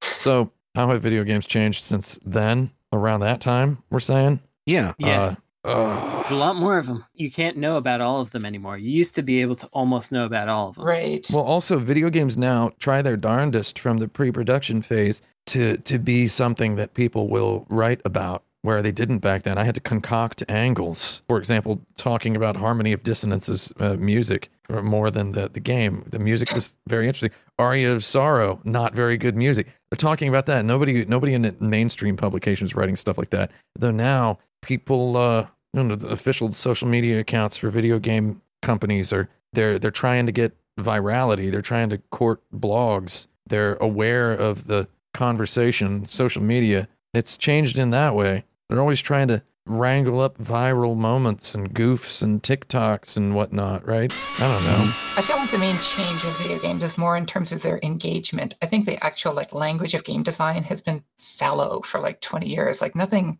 I'm exaggerating, but only slightly. I mean, you look at the 10, 10 year period, like 1990 to 2000, you know, holy shit, there's no comparison. But you, things that are being done right now, they're basically like much jazzier, fancier things that could have been done on like the PS2, Sega Dreamcast. And it's like the same kind of thinking going on. Well, I think there's a lot more thinking about players now than there was Yeah. in the past, Yeah. and and things are designed for more for humans than they are for designed for themselves. There are whole consultancy firms now developed around uh, slicing up every single minute of a video game, a AAA video game, to make sure the player uh, feels uh, adequately participatory and feels adequately, um, you know, gratified by what they feel and express on screen. If somebody wanted to do a really good insert credit article, they should uh, they should uh, philosophically cross compare Metroid Prime with The Last of Us Part Two. Just throwing that out there. Tantalize somebody. Try that out. Anybody wanted to write that?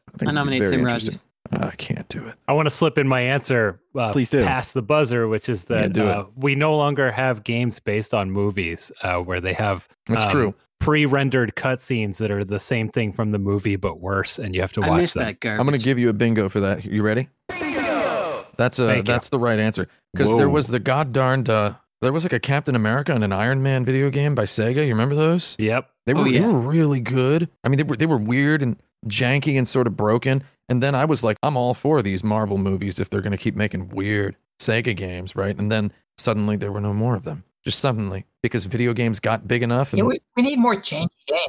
Like we, we we need got more all janky games with big marketing budgets. yeah, Right, we need exactly. games that, that are Yeah, interesting think- but really bad.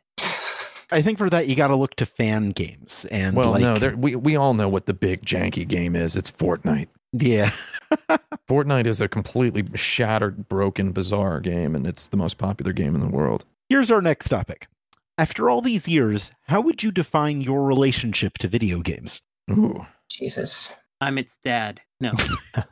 it's bizarre how little it has changed. Though I have been uh, ostensibly making video games for 16 years now, uh, I remain a fan of video games and can still play them without, you know, I can think about how they were made. I can think about the all the contextual nuances and things, but I don't have to. It it it's not like a movie where like something jarring happens and I'm like, heck, they really messed up there. But with video games, I guess I expect some flubs and things. There's there's that, but I I find it very surprising that I can still just like play a video game and be a fan of it without having to turn my brain all the way on, if that makes sense. I don't know if that's strange, but I'm I am able to do that still uh, at this time. I think it's a good answer. Yeah, I like that. I, I've, I'm trying to come up with an answer, and I think it's that.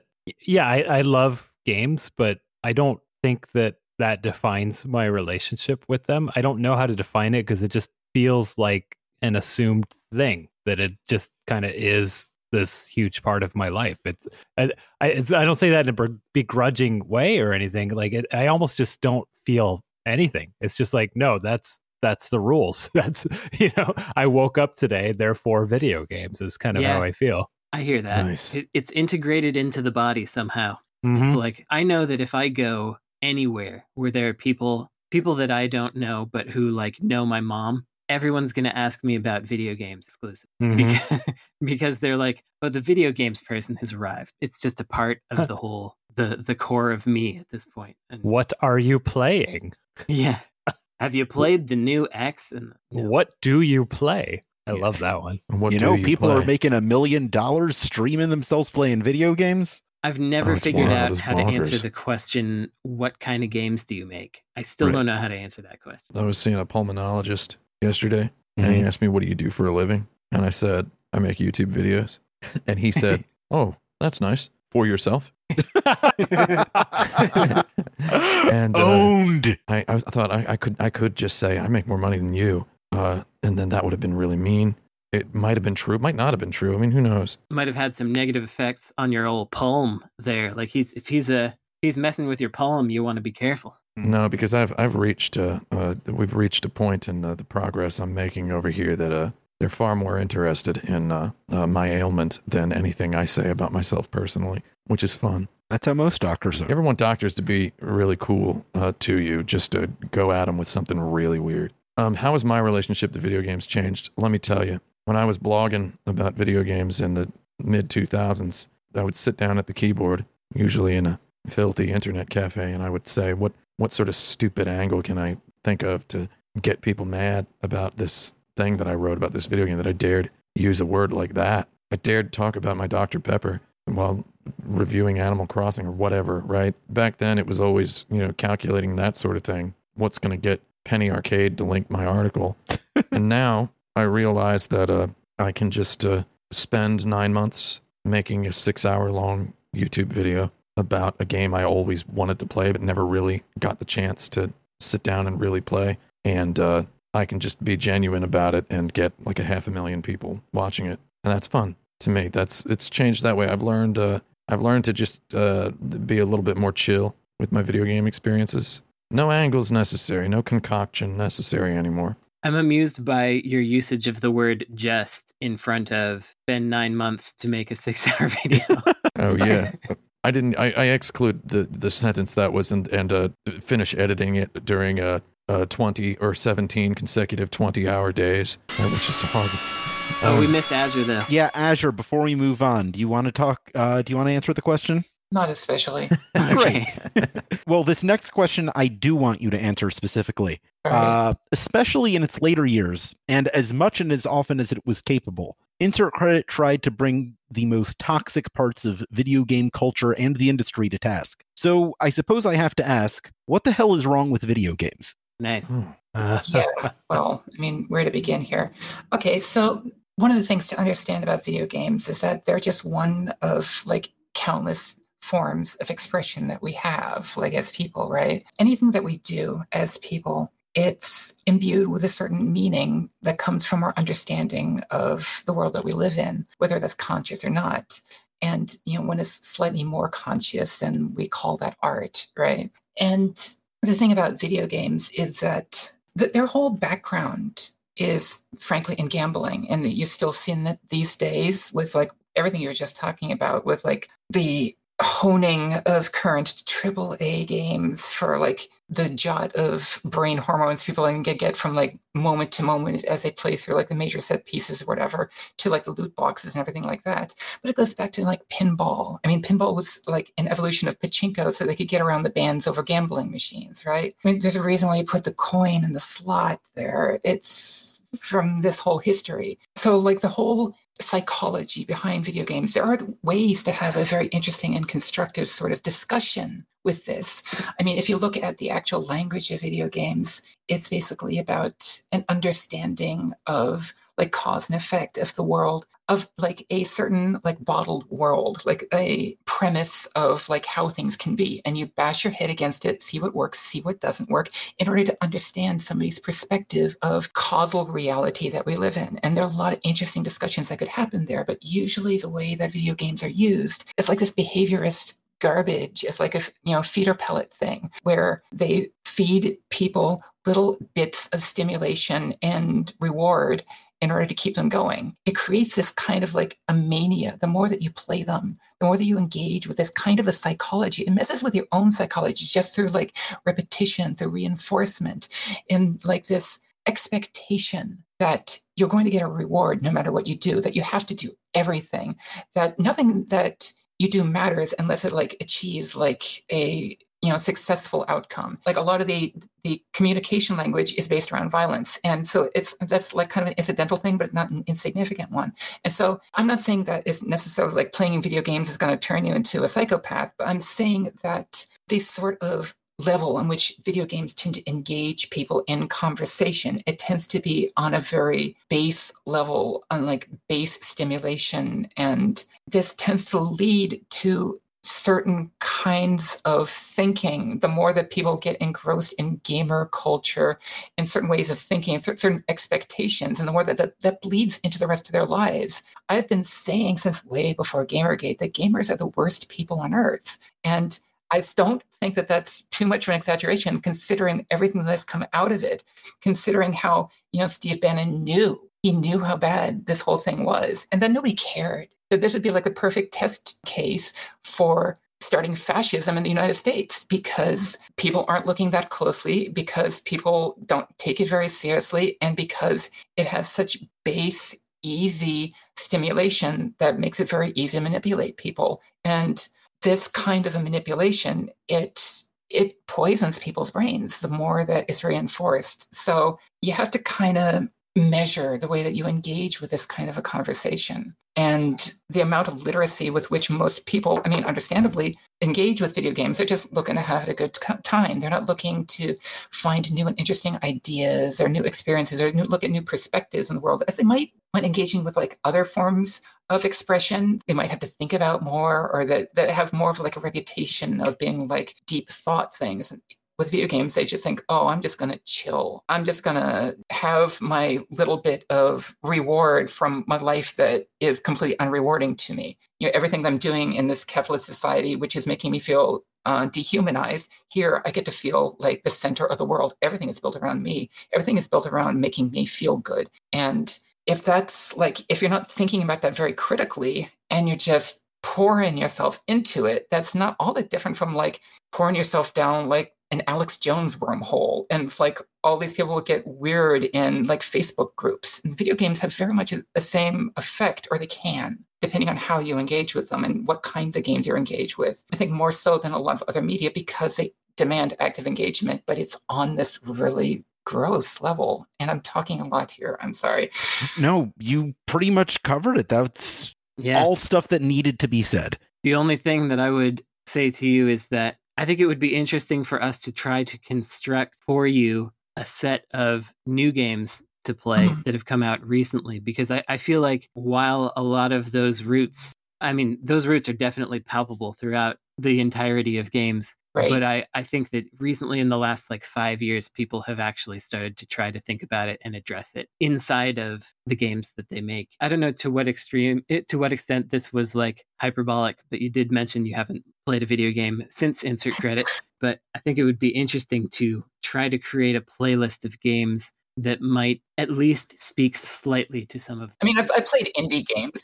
I mean, there are a lot of interesting indie games out there where people are like they're actually trying to express like ideas that are meaningful to them through like what language that they can. And sometimes, Yeah. sometimes those have interesting things to say. And not only that, but they don't demand that much from me as an audience. They don't demand that I expend all of this time, all this, all this portion of my life in order to engage with their crap. And so they just ask a modest amount of my time in order to have like more a more honest conversation. And so I still don't play like a lot of video games still. I just like I got other stuff to do. But there there are earnest conversations happening. I just I don't see it a lot still from like the mainstream. Oh, Which I totally guess right. I guess that's not too surprising, but still. Well, Azure, thank you very much for classing up the podcast over here. We're going to move to our next segment, but before that, is there anything you'd like to say to our audience? Yeah, I'm I'm not doing anything interesting right now. Um, I'm I'm just trying to figure myself out. You know, I think that for years and years I spent using media, using video games as sort of like a crutch to sort of like understand what was wrong. What was wrong with me? What was wrong with the world? What was wrong with like my relationship with the world, my relationship with myself, my relationship with other people? I just didn't really have the language, right? And I think that that tool isn't very useful for me anymore, but I'm applying like a lot of the same methodology that I was using to like figure out video games, figure out other kinds of art, all the stuff I learned way back in my like philosophy degree to just try to understand myself. And I think that's a lot more constructive for me right now. Uh, I don't really have a lot to show for it aside from my being fantastic, but maybe that's enough. If you think I'm wonderful, you can follow me on Twitter. I think that is enough. Thank you very much for giving us some of your time. Yeah, thank you. Yes, absolutely. Tim, thank you for joining us as well. If you want to stick around, you can stick around. If you need to go, we'll Yeah, I don't- understand. I don't, I don't really have anywhere to go right now. All right. So you can stay for the last segment. Uh, we'll be right back after one more break. One more break, huh?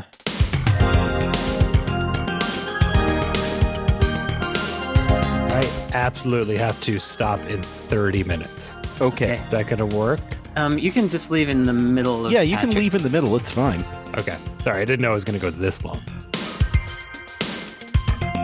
Welcome back to the 20th anniversary special of the Insert Credit Show. I'm here with Frank Cifaldi, Brandon Sheffield, and Tim Rogers. And joining us for this next segment is a guest who straddles all the eras of Insert Credit. He's been on guest on the show many times and probably will be many times more. Our fighting games correspondent, Patrick Miller. Hello, everybody. It's it's nice to be the the boundary crosser here a little bit. Yeah, you're the planeswalker, as it were.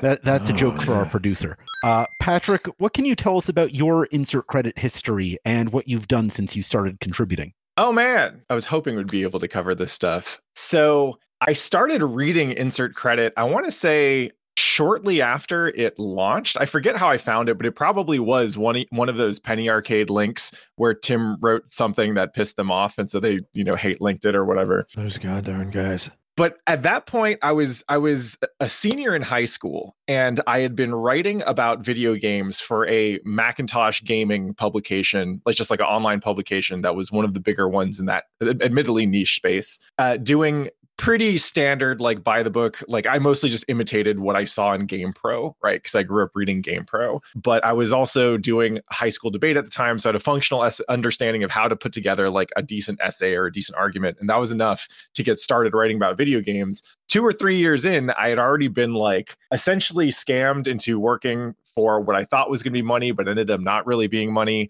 And Oh, i was yeah. I, I was already kind of like deading on writing about video games and then i read some of the early insert credit stuff in particular i think it was i want to say it was dreaming in an empty room was one of the things that got me in there um, as just that. like a I, I read this and i was like I, I have maybe like 20% of an idea of what's going on here especially because i hadn't played any of the metal gear solid games but the perspective and the the lenses the the the approach to writing about games just felt so different that i it, it inspired me to kind of uh experiment with with writing outside of the kind of the typical like consumer press model uh, that I had got kind of come up for for a couple of years in by that point. So I continued reading insert credit. I engaged on the forums a little bit, not that much, uh, until I saw Nothing XS actually hop on and start talking fighting games. I was like, oh, I know this that guy. from He's cool. yeah. Yeah, and we actually uh, we we had seen each other in the Shoryuken forums because that was the other online community that I was kind of actively in, and uh, so we we we hadn't really engaged that much, but we both played CVS2, and so we recognized each other as like fellow actual people who know what the fuck is going on in fighting games as much as anyone does in the insert credit forums.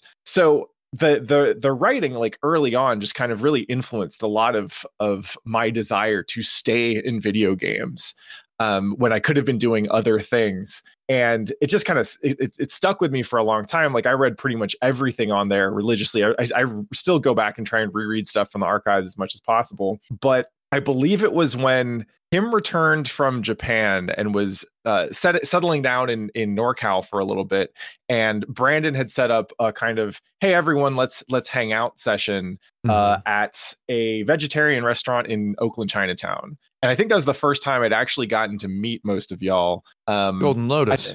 Yes, I, th- I think it was the Golden Lotus. Tim, I had met you in Japan prior to that. oh Um, yeah, yeah. I, I remember that. I remember a night of going around uh, Yoshiwara, and I remember going to see Salsa Gum Tape, and t- those two were actually, frankly, oh yeah, that weird band. Yeah. those two evenings were probably two of my high points at that during that that stint in Tokyo. But Well, let me tell you what. A whole a whole ten years of high points like that ruins you. So you're lucky you only had I- you're lucky you only it. had the two the two nights with me because I I could uh, the ten years of, of it almost killed me. Uh, literally. two nights with Tim Yeah. Rogers. Uh, I'll, I'll, I'll three thousand six hundred fifty of those was not was not enough, or was was was uh, not enough and too much. It was bad. Uh, so when when you came back and and Brandon had kind of floated the idea of I believe it was it was insert credit 2.0 or something like that. Yeah. Um I I knew that I I wanted to try to be a part of it in any way that I could. And at this point I was working like an entry level staff editor job for a consumer tech magazine. And so I was like a little bit more uh, you know, one foot in the door than I was when I started reading Insert. It was awesome to get a chance to work with and write alongside like folks who I looked up to and folks who, frankly, like I wouldn't be in this industry uh, if their work hadn't inspired me early on and kind of continued to inspire me. Right. So just as I was starting to get a, a handle on writing about video games, I see Tim and Brandon, especially the two of you, just starting to to work on really cool projects. Right. Timid Ziggurat, and I I I still maintain that that's like probably my top three mobile games of all time. all I got to say is look forward to Truck Heck. Uh, Nice. That's all I'm saying. I, no more about Truck Heck for today. Yeah, be be be forward looking to it, please. Thank you. and Brandon's work with uh, the Molydeux Game Jam, like that was the first time that I ever thought to myself, like, oh shit, making video games is actually like it, it was just significantly demystifying the process, right? Um, and and being able to think like, I mean, I guess to, to start out, I should say I got into writing about video games because I never thought I'd be able to make them, and without Mhm. insert credit. and without the work that y'all did, I wouldn't have gone from writing about video games to now making video games. So I guess if, if I could sum that up, that's essentially like my relationship with Insert Credit is Insert Credit helped me get here. Remember when I had just started making video ball and I had just secured some money? Yes. Uh, I, I was gonna ask. I was I was gonna hire you full time for a job that you know we can. Well, we don't need to mention what the job. It was it was a good job. It was gonna be a good job. oh no, I, I remember. It was gonna it was gonna be a sort of job that was uh uh help me get this game appreciated in the competitive video gaming community. And then you got a job at what Riot, and it's like, oh okay, never mind. It's like it's like dude, you're I remember you, you tried to now. talk me out of it very briefly. You were like, you know, there's a bunch of these jobs that have come it along. was like it was like five minutes of me being like, you know, you'll get a better job later probably if you don't take the one. Then I was like, ah, who cares? I would do it. I would I would have burned video ball for a job at uh, at Riot. I would have done it at that Meanwhile, time. I think uh, I directly recommended you, Patrick Miller, to the CEO Nice. of Riot. Yeah. Uh, Well, you- so you were the one who kept. this them is what I apart. say when, when literally I would not be here if it wasn't for you. wouldn't wouldn't let me make the insert credit forums or wouldn't let me uh, be successful with the help of, uh, of Patrick Miller. Brandon, have you done anything but stand in Tim's way? Uh, no, I'm I'm a, I'm a dream killer. I'm a, that's, that's my That's you. Oh man. um, all right, we've got. A I want I want to throw something in Yeah. just in case uh, it doesn't come up, uh, especially before I have to leave because I might have to cut out before we're done. Um, right. That 2.0 period, I have a lot of high regard for. Like the first, you know, few months of that. I think that all four of us. Uh, I don't know how how you all feel, but I, I feel like that was in a in a weird way a creative peak in my life when it came to like just writing stuff about games because I don't think any of us were out to prove anything, uh, Yeah. nor were we answering to anyone. Um, Oh yeah. and I I I think that you know I, I wrote like three things maybe, but and like they're they're dumb, they're dumb things, but I'm still really proud of them. Princess Salad Kingdom? What? What? Yeah, yeah, I wrote a recipe. Love that one. right, right, and and like the the PlayStation Stride thing, like PlayStation finds Mhm. the Oh, Stride hitting thing. its I- Finally hitting yeah. its stride. yeah, like yeah, very good. Very like good this- post. I I really enjoyed that that period. I think it's it's it's almost in a weird way a, a period worth studying in all of our careers if people are interested in us because Mhm. I think I think there was kind of an interesting energy there for a while that I wrote that one dumb thing about uh, social games. Uh, Yeah. that's Yeah. big Mhm. ridiculous yeah, thing. that was great. when, when I wrote that, I, I was living in a nice apartment. I didn't care about writing about video games. It was it was fun for me right. I That's was- all it I was, was for like- all of us. Because I was sitting there with the conviction that I was about to be rich and I would never have to write about video games ever again. Because I had these Stanford people, you know, blowing smoke in my face about how their company's going to get a billion dollars or whatever. And I, I owned 3% of a whole lot of nothing, is what I'm saying. So, yeah, that period in time was all about just, uh, I think we all had other stuff to do. Yeah, Yeah. It wasn't, uh, whereas the, the 1.0 insert credit, I believe, uh, I don't know what I was thinking when I wrote stuff for there. I kind of want to get into something that I think has been consistent in, in both major phases of insert credit as well as to some extent now with the show. I feel like there was always this sense in the early days and then in the in the reboot that we were all uh, improving. I don't know how Tim feels about this, but we were all improving each other's craft, like writing as Yeah. As as not exactly one upping each other, but like when when Tim would write something, I would be like, well, now I now the next thing I write has to be better than the last thing I wrote. I don't think of it as better. I think all of us were trying not to one up or be better, but to write something that that other person couldn't have written. Yeah, yeah, something deeper within yourself instead of. uh And I don't know that I ever fully achieved that, but um I do feel like, and you know, when when Azure was was here, it would have been good to mention it then. But like all of us would just cycle into like, okay, it's not better, but it's like now I got to dig deeper for this next one.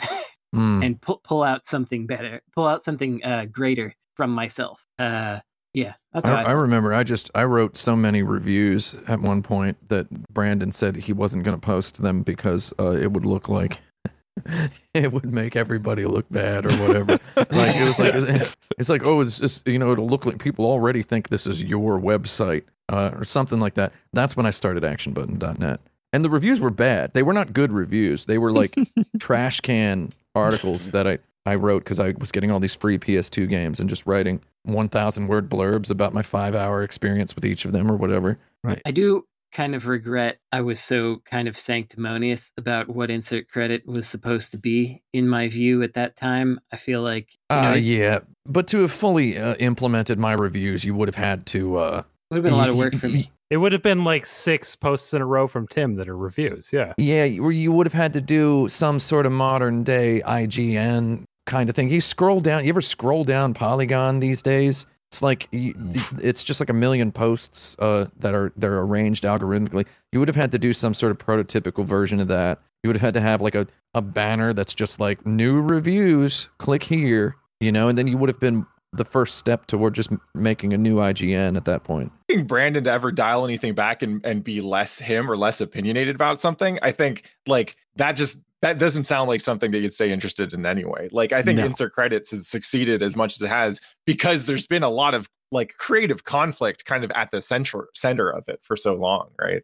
Yeah, it's a place where the edges aren't sanded down. Yeah, only unsanded edges. place where you can get seriously bruised and possibly infected. Uh, so we touched on a lot of what I wanted to bring up in the topics, but how specifically has insert credit changed since we started doing the podcast? Like, how has that continued the conversation, or is it an entirely different beast? My idea for the podcast when I first uh, uh, devised it uh, was that it would just kind of feel like reading a bunch of blog posts, like watching the show would have the texture befitting a podcast associated with a blog. Just kind of a way to uh, bring back the feeling of like peak blog post insert credit when there were like five posts. How many posts per week did you write at the peak of insert credit, Brandon? So at, at the peak, I was saying a minimum of four news stories per day. I would do between Mhm. four Yeah. and eight. And then yeah. and then I wanted to have w- at least one review and one feature per week. Uh, ideally staggered every other every two weeks. There would be a new either review or feature, and usually alternating. Um, that was that was the ideal, and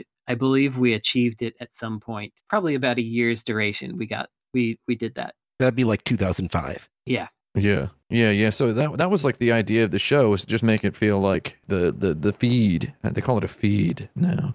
To to feel like the blog feed felt. So insert credit just basically became became to show. We we had that 2.0 the the meeting where we we met at Golden Lotus, and then we had another. We were doing weekly dinners. Do you all remember this? Yeah. I do. Yeah. We We're doing weekly dinners on Thursday nights uh, at the Lane Splitter in Oakland. And hey, look, here we are again, Thursdays. Yeah, Recording on Thursdays. Look at that. Yeah, must see TV. Jerry Seinfeld, etc., and all his friends. We made a pizza called the insert credit. Um, That's right. Yeah. It had vegetarian sausage and black olives, I believe. Is Lane Wow. Splitter all? Are they all defunct now? Did they all blow They're up? done. Well, What not happened? all No. of them, but that one's gone. That one's gone. Ah, it's now in one. Artichoke Basille's. I want to let everyone know Artichoke Basille's is from the Village in New York, Manhattan, and it is It's the bad, joke right? pizza. Yeah. It is the pizza that you laugh at tourists for eating. So the fact that they have invaded uh, Lane Splitter in Oakland feels like some variety of poetic justice, though not one that I am equipped to appreciate. Poetic injustice.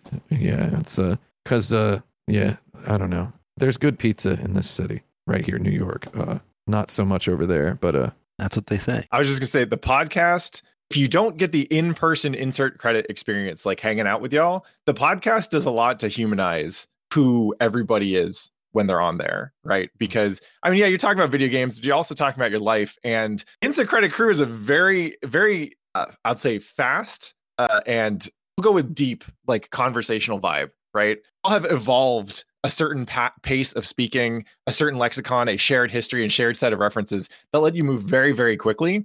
And when we see it in writing, it's one person going deep on a thought, right? Or on a game or whatever. And in in, in the podcast form, it's really interesting to see everyone kind of collide with each other. So it, it ends up I, I think for me actually the the podcast is a very different experience than hanging out in the forums ever was or reading the articles. And I think it adds a a really neat dimension to it all.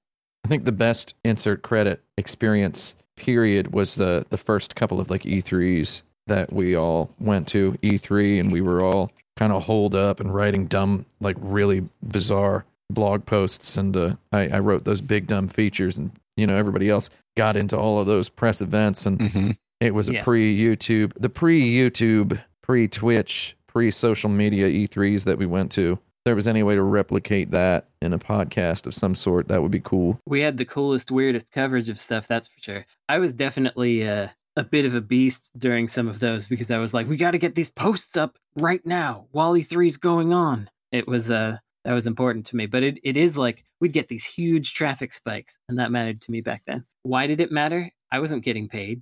I don't know. Why did it? that traffic me? did not convert into ad revenue. You wouldn't even let there be ads on the website, No, I right? would You- you, Uh, Yeah. Talk about me being sanctimonious. I would not let there be ads on the website. Ridiculous. You know, uh, somebody actually asked me fairly recently how much I got paid when I was writing for Insert Credit, uh, which made me made me feel really sad. Negative that dollars, person. basically. Uh, I want to Yeah. ask one question while we have Frank because I know he has to leave soon. Uh, how did you all go from writing about games to developing and preserving games? Ooh, okay, Frank should go first because he's gonna leave in one minute. That's it's like 20 minutes. Um, Okay. I think no, tw- 10 minutes, 10 minutes. Um, for me, the the preservation stuff was first, and you know, it it's it's kind of a half truth, but it has become my narrative that all the other stuff was an excuse to hang around the places I need to be to do what I considered my actual job, which was preserving video game history. So, um, you know, when I started writing, it wasn't for Insert Credit; it was for my own website. It was for uh, Lost Levels and and the and that thread I which I had before that. You know, it was a place for me to let loose at first, but then when I launched Lost Levels, it was like, no, I this is a place to to talk about video game stuff that will not be talked about ever if someone doesn't step up and do it. In that case, it was uh, games that had never come out. Um, we were the first website to cover those specifically. Um, yeah, that's right. Lost Media Wiki. I had you beat Like- Nice. like a decade. You know, I, I got into what you'd call video game journalism sort of from there because I enjoyed the writing. I did a couple things for Insert Credit, ended up, um, well, and it's like back in those days, you wrote for Insert Credit and then the magazines uh, picked you up. Like, that's not an exaggeration. I don't think that's come up yet Yeah. this show. Like, that's actually for a good like two years. Insert Credit was, you know, the pool that that video game media talent came from. I- kind of went from there, but um, you know, was was in the journalism thing for a while, and I don't know, I, I- it's not that interesting. I got out because there's no money in it, there's no future in it. Started Oh, working on games and got a rent controlled apartment and a wife in tech, and therefore didn't really have to get paid my silly game dev salary anymore, and started the nonprofit. So that's where we are. And now you make no money because it's a nonprofit. That's You're not, true. You're not. You're That's not, not allowed true. to have money, right? They they don't let you have any. they don't let you have money. No, they um, don't let you. three this is an announcement on the forums three days on, on the on the show three days ago i got my first uh, paycheck after five years of free labor at my company so i'm our new minimum minimum wage ceo so the best kind of ceo Yeah, good work. That's Thank that's you. good. it is That's really good. good. i'm proud of that anyway Congratulations. Frank out Bye, Oh, Frank. you leaving? That's it. No Wait, i'm gonna here, I'll give you listen one- in but that's my that's my answer I'll, That's I'll give you one of these. thanks Okay, that's also for Patrick Miller because he knows he knows what game that's from. Oh, Here's another one Um, for you. That's a good one. So I guess for me, with this insert credit to game dev thing, the thing Frank said about you know you, you would write for insert credit and then magazines would offer you jobs. That was part of why I was so. That's that's where my sanctimoniousness came in because I started to become more and more aware of that and more like I really really need to be discerning about who is allowed to put their words on this website. Uh, and I went a little too far with that, I think. But for me, I forget if I've told this story before, but I knew I needed to get a job after Oh college yeah. because people Mhm. need money. And um, my girlfriend at the time in college was like, "My parents need to know what you're going to do for a living." Um, oh wait, I meant to do something when you said girlfriend. Can you start that sentence over again? okay. Uh, my college girlfriend at the time, she Nice. said that um, that uh, her parents needed to know what I was going to do for a living. Um, Oh, and you know, we were we I was already thinking about how we were going to break up, but still, it made me it made me think about what am I going to do for a living? I hate movies. I got a film degree. Uh, I got a Japanese degree. There's nothing I can do with that that I'm interested in. I guess I'm Well, already clearly, you about haven't seen my Tokimeki Memorial review. True. Um, Twenty years, baby. It's a I good was one. like, I'm already reading, writing about video games. I guess I'll do that. And so I just applied for game jobs and everything that I could, every any kind of writing job really, and some TV jobs too. But interestingly, when I was trying to go and get hired at like GameStop and GameSpy, places that I had been mercilessly making fun of for many Oh, yeah. years. GameSpot. You did you did the wrong one. Oh, I You said did GameStop? Yeah. Oh, Yeah. Oh, heck. I meant GameSpot. Check. Uh, GameStop. Wow, I said heck and shoot at the same time. It came out sheck.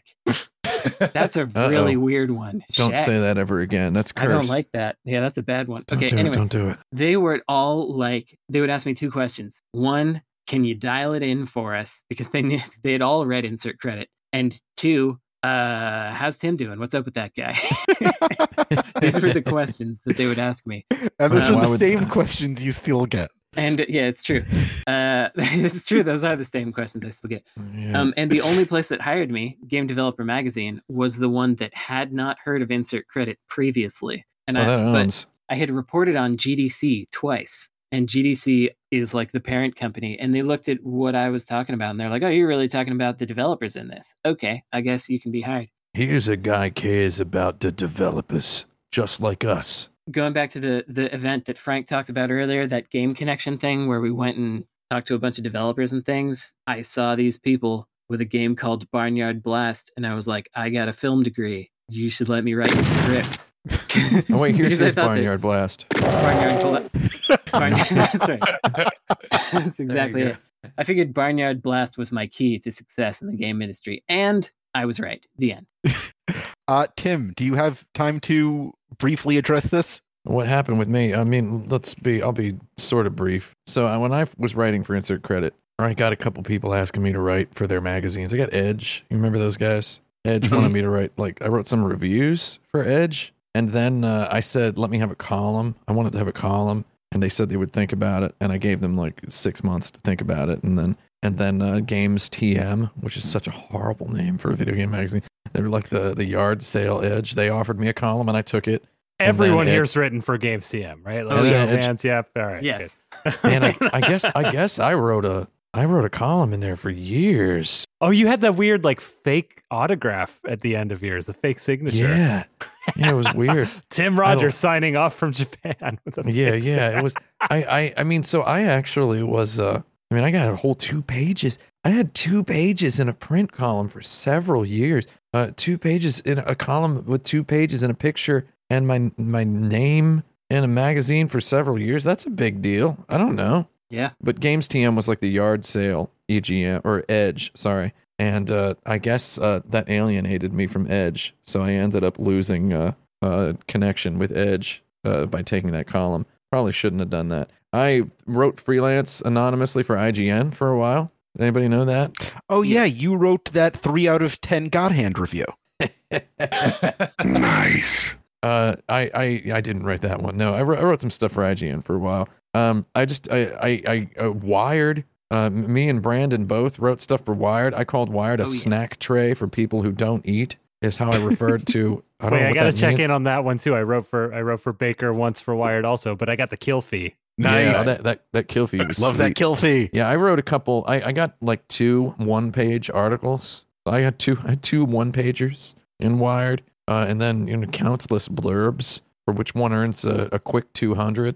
I believe if you add up all the money I ever made writing about video games, let's just say prior to 2020, you know, okay, no, prior to 2017, it would it would fit. It would fit in an envelope. You know, let's we'll put it that way. It would fit in a in an A10 security envelope. Though a lot of those people didn't uh, didn't pay, and uh, I saw my work on insertcredit.com. Uh, it was getting me these offers of money and you know offer pitch us something. I saw that work as uh, I mean I don't know how else to put. I saw it as like trolling, disingenuous, and beneath my real skill, whatever that is. I saw and and I basically when someone offered me a job or uh, to publish an article of mine on the basis of that stuff I'd published on Insert Credit, I, you know, through you know whatever fault of my own, I, I just felt insulted. Does that make sense? And Sure. I I found every every avenue I could to make those people feel bad for having wanted me to write for them, and maybe that was you know mean spirited. I'm sure it was. I just uh, I was kind of a jerk to people who offered me money for a very long time because I saw writing about video games as just no way to make money. Not honest work. I wanted to do something else, you know? And I ended up working for Sony in some trash can job then I ended up not, you know, not really succeeding at making video games. And then I got a job at Kotaku.com. I guess I make uh, I make money now uh, for uh, some some writing and talking about video games. I mean, you got to order those envelopes from Uline at this point. yeah, exactly. Exactly. Yeah, I, I resisted it. I guess is what I'm saying. I used to have a, a couple of grumbles at stuff like Brandon would be like Brandon not wanting to sell out. I was like, why doesn't he want to sell out? You might as well sell out. You might as well let somebody buy your website. You might as well put ads for a Burger King on there. Who cares, right? You might if you can turn it into money. Why is this guy not turning it into money? Is what I would think when you would say you don't want to turn it into money. Yeah. And then uh, it's like, oh, I mean, I obviously I didn't want to turn that website into money. Ultimately, I guess I sort of did because uh, these these godforsaken YouTube videos that are killing me right now are uh, they're basically just uh, the- I don't know the truest crystallized essence of what I was not letting myself try to actually do at insert credit 20 18 19 years ago you know Yeah, I think So- in a way we all did. We all kind of turned it into we, we we took what we were doing at that time and we turned it into our livings in in one way or another. Yeah. Uh, Um, Except with that said, um, Frank out. where are you bye, going Frank. frank Frank out. Frank, Frank, Frank's leaving. Here's here's what's here's what's going to happen to Frank when he gets where he's going. Listen, there That's true. Frank's on his way to the chiropractor. He scheduled his chiropractor's gonna appointment. Frank. Yeah. Does that feel better or worse? Oh, yeah. Hit me, daddy. Okay. Yikes. We got a couple more questions. I hope uh, the rest of you can hang around for those. Uh, I got to ask are video game blogs dead? I don't. Uh, I don't know. Yeah, that's a tough question. I feel like they're I feel like they're not dead on a small scale. I feel like writing something for somebody else or for a small group of people, like in a way, I feel like the insert credit forms that's what video game blogs should basically be at this point. It should just be like someone writing uh, a long essay about a neighborhood in Spain and Vin Diesel's The Wheelman or whatever. Um, like Good that game. that's just what it should be now. I think the concept of just here's the news is is not while it's personally useful for me and I would love to subscribe to a noodle, newsletter that said that. I don't think it's There's like, probably a couple of them out there. it's it's not really feasible as a as a life plan. if I think about what insert credit was to me at kind of the moment where it met, meant the most, like it was an experience, and bl- the the blog format was the best tools that y'all had to communicate that experience. Right now, y'all Yeah. have forums, the forums that's doing a great job.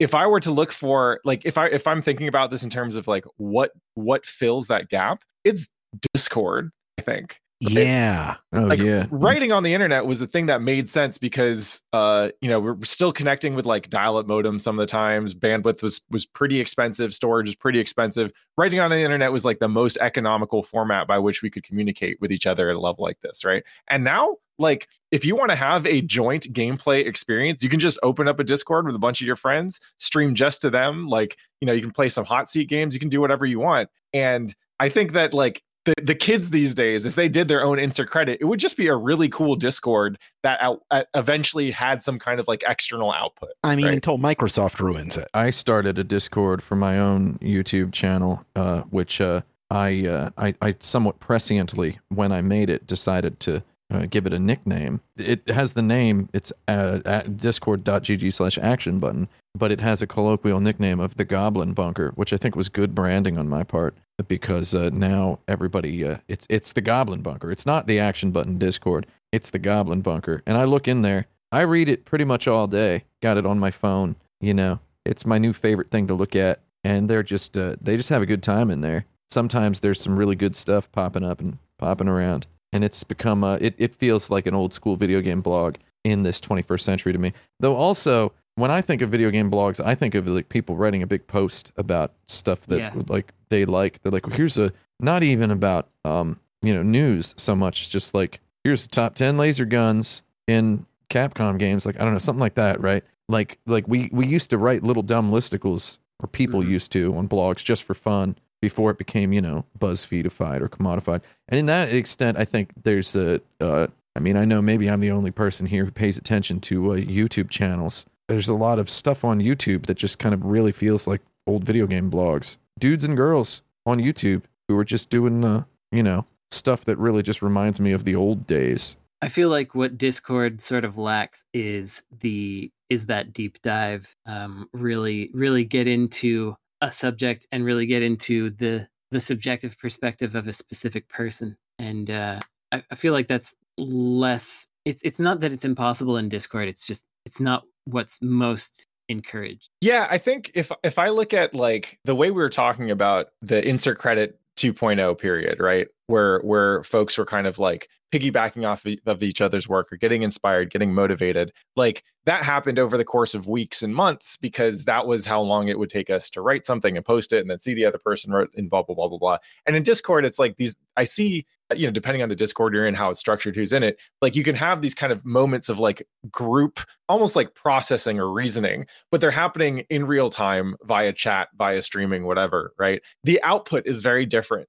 but a lot of the impact i think actually remains the same right like you feel like you're around you're, you're connected to a community of people who kind of get you that you have this like shared shared set of uh, understandings and and and reasonings and so forth All right, we got one more question. Uh, what do you think are the best things to come out of insert credit? Us. Best. Ooh.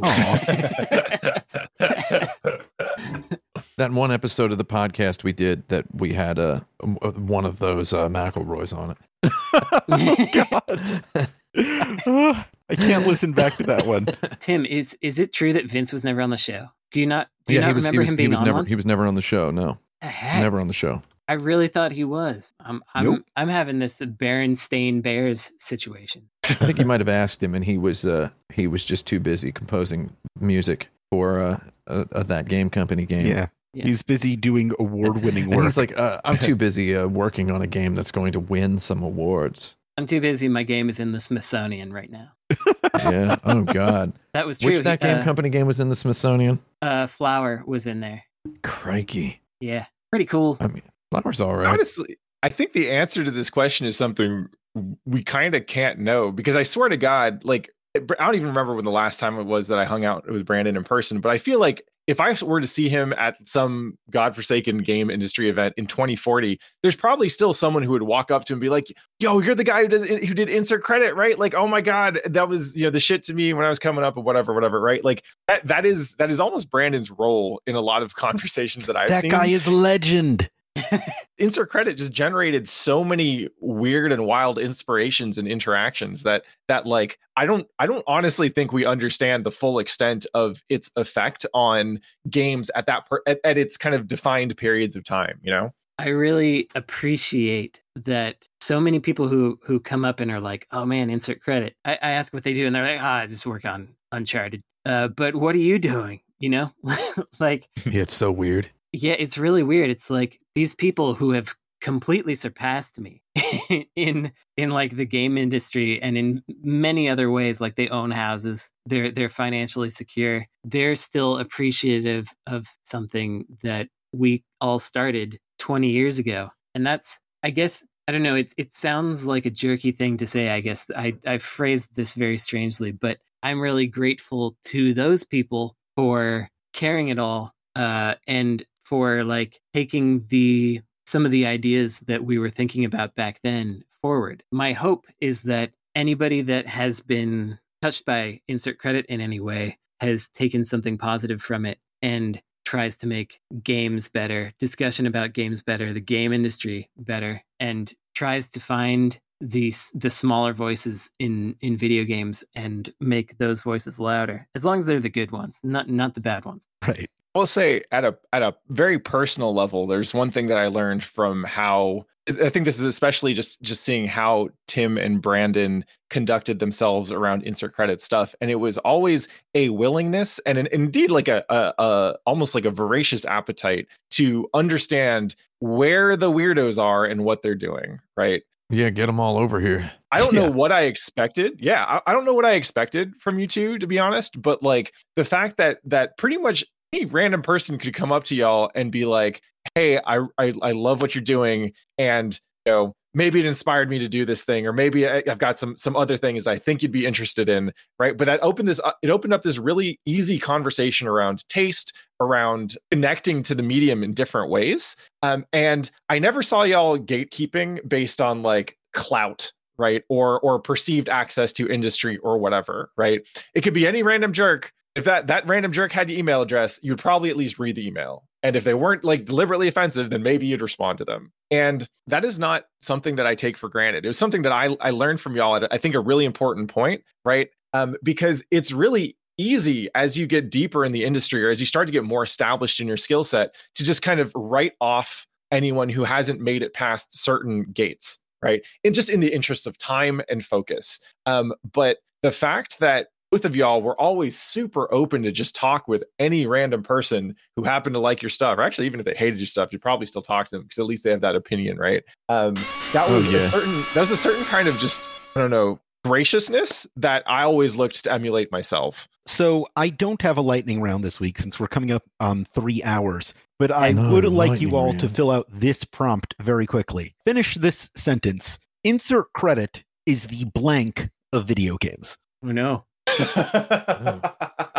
Uh, crotchety grandpa. No, that's not right. Uh, the grandpa just came back from no grandpa who never quite came back from the war of video. games. When I uh, first started writing things for Kotaku, I got commenters. Uh, when I started working for Kotaku, it, it, it increased. Uh, I got people saying that I was like the uncle of Kotaku, and I hated that. But maybe that's what insert credit was. Maybe it's like the uh, the uncle of video games Uncle video games. because yeah, uh, Un- Unky there's uh, games. you know the uh, not not really the cool uncle, but the the uncle that your mom and dad don't like. they don't like him, but he's actually uh, he knows some stuff. He's okay. Yeah. I'll, I'll, I'll keep this on brand. Insert credit is the last Blade 2 of video games. Nice. Oh, nice. Good Yeah, that's good. but of video games, like it's not. I can't say it of video games because the thing I'm referencing is a video game. I remember when I was writing blog posts on insert credit. Every time I wrote a blog post, not a feature or a review, Brandon had a problem with my blog post. and uh, for example, every time anything ever happened involving the video game development studio responsible for the games Ghost in the Shell standalone complex for PlayStation 2 uh, or uh, Drag-On Dragoon, Yeah. I wrote, uh, I updated the people of the world with an ongoing blog post series that was called Everybody Loves Cavia, uh, colon, episode six, episode eight, whatever. just as every time anything that happened happened with Cavia, I posted about how every uh, my blog post was called Everybody Loves Cavia, and uh, Brandon said I don't love Cavia once, so you shouldn't call it Everybody Loves Cavia. He took issue with the name of my my ongoing series. Also, now, Brandon was wrong. He loves Cavia. now everyone loves Cavia. Yeah. So i- insert credit is the Cavia uh, of video I games, think which that's is right. You proved me wrong. That's great. you said I don't love Cavia. Yeah. Well, I didn't. well, because let's face it, they only had Ghost in the Shell standalone complex. Uh, Yeah. and Drag-On Dragoon at that point. They, they, this was like right. I believe I was updating the people by the, up to the minute on on the status of Bullet Witch prior to its release. I was uh, I was keeping the people. I wrote several blog posts about Bullet Witch. They're in the archives. Take a look for them, everybody. Do we have? Are there archives No. on, on the No, website? We're working on Uh, it. You're we're going to have to use the Wayback Machine for that. Or As use I the did. Wayback Machine. You, you will find me hyping the people about Bullet Witch Mhm.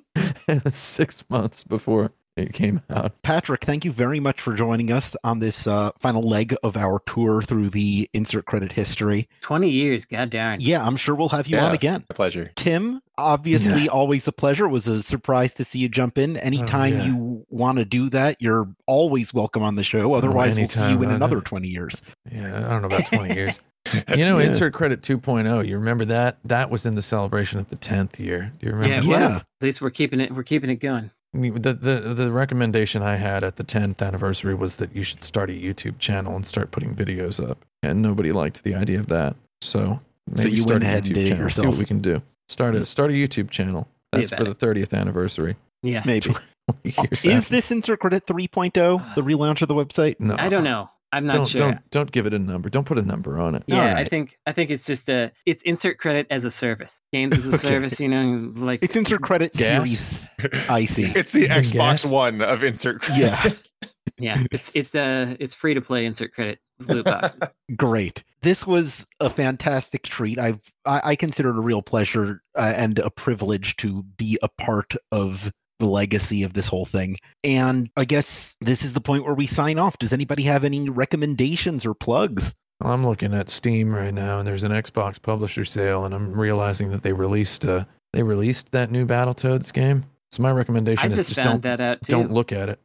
Don't Yeah. don't don't look. I recommend. It feels a little weird to recommend something on the 30th anniversary episode. So I- The I- I- 30th anniversary episode. I, mean the 20th. I'm getting it. I Ah, was same ready for a. YouTube channel. Let Um, me tell you, same thing. Yeah. Uh, so I won't recommend any anything specific aside from I don't know. Join the forums. Recommend the show to your friends. Come hang out with us. If if hanging out with us on this show is uh, in any way nice for you, I'm glad. Patrick? Yeah. Honestly, I think that's the right note to end it on. Yeah, I think so too. I usually have a spiel of recommendations I do, but instead I'm just going to say, yeah, go to forums.insertcredit.com, uh, join us on patreon.com slash insertcredit, where you can get episodes a day early, One day. or submit your own questions, or even access to regular bonus episodes and other exclusive content. You can follow us on Twitter for more updates. The show is at Insert Credit. I'm at Alex Jaffe. Frank is at Frank Cifaldi. Brandon is at Necrosofty. Patrick is at Pat the Flip. And Tim is at 108. This show is produced by Esper Quinn with music by Kurt Feldman. Once more, I'm Alex Jaffe. I'm Frank Cifaldi. I'm Brandon Sheffield. I'm, I'm Tim Rogers. Patrick Miller. And now you're playing with podcasts.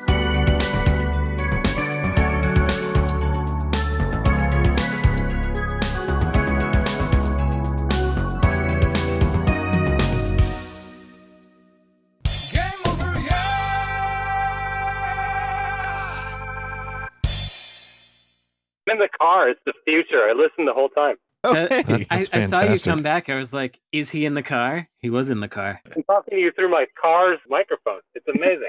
I could just do a podcast while driving. You sound like you're on the phone. Yeah, you really Yeah. do sound like you're Yeah. calling in. It's neat. If this were a movie, this w- that would be the sound that they would Yeah. make you have if you were calling on the phone. All right. I better go. See ya. Bye. Okay, bye. Bye. That was the show. We did it. What a curiousness. Wow, that was long.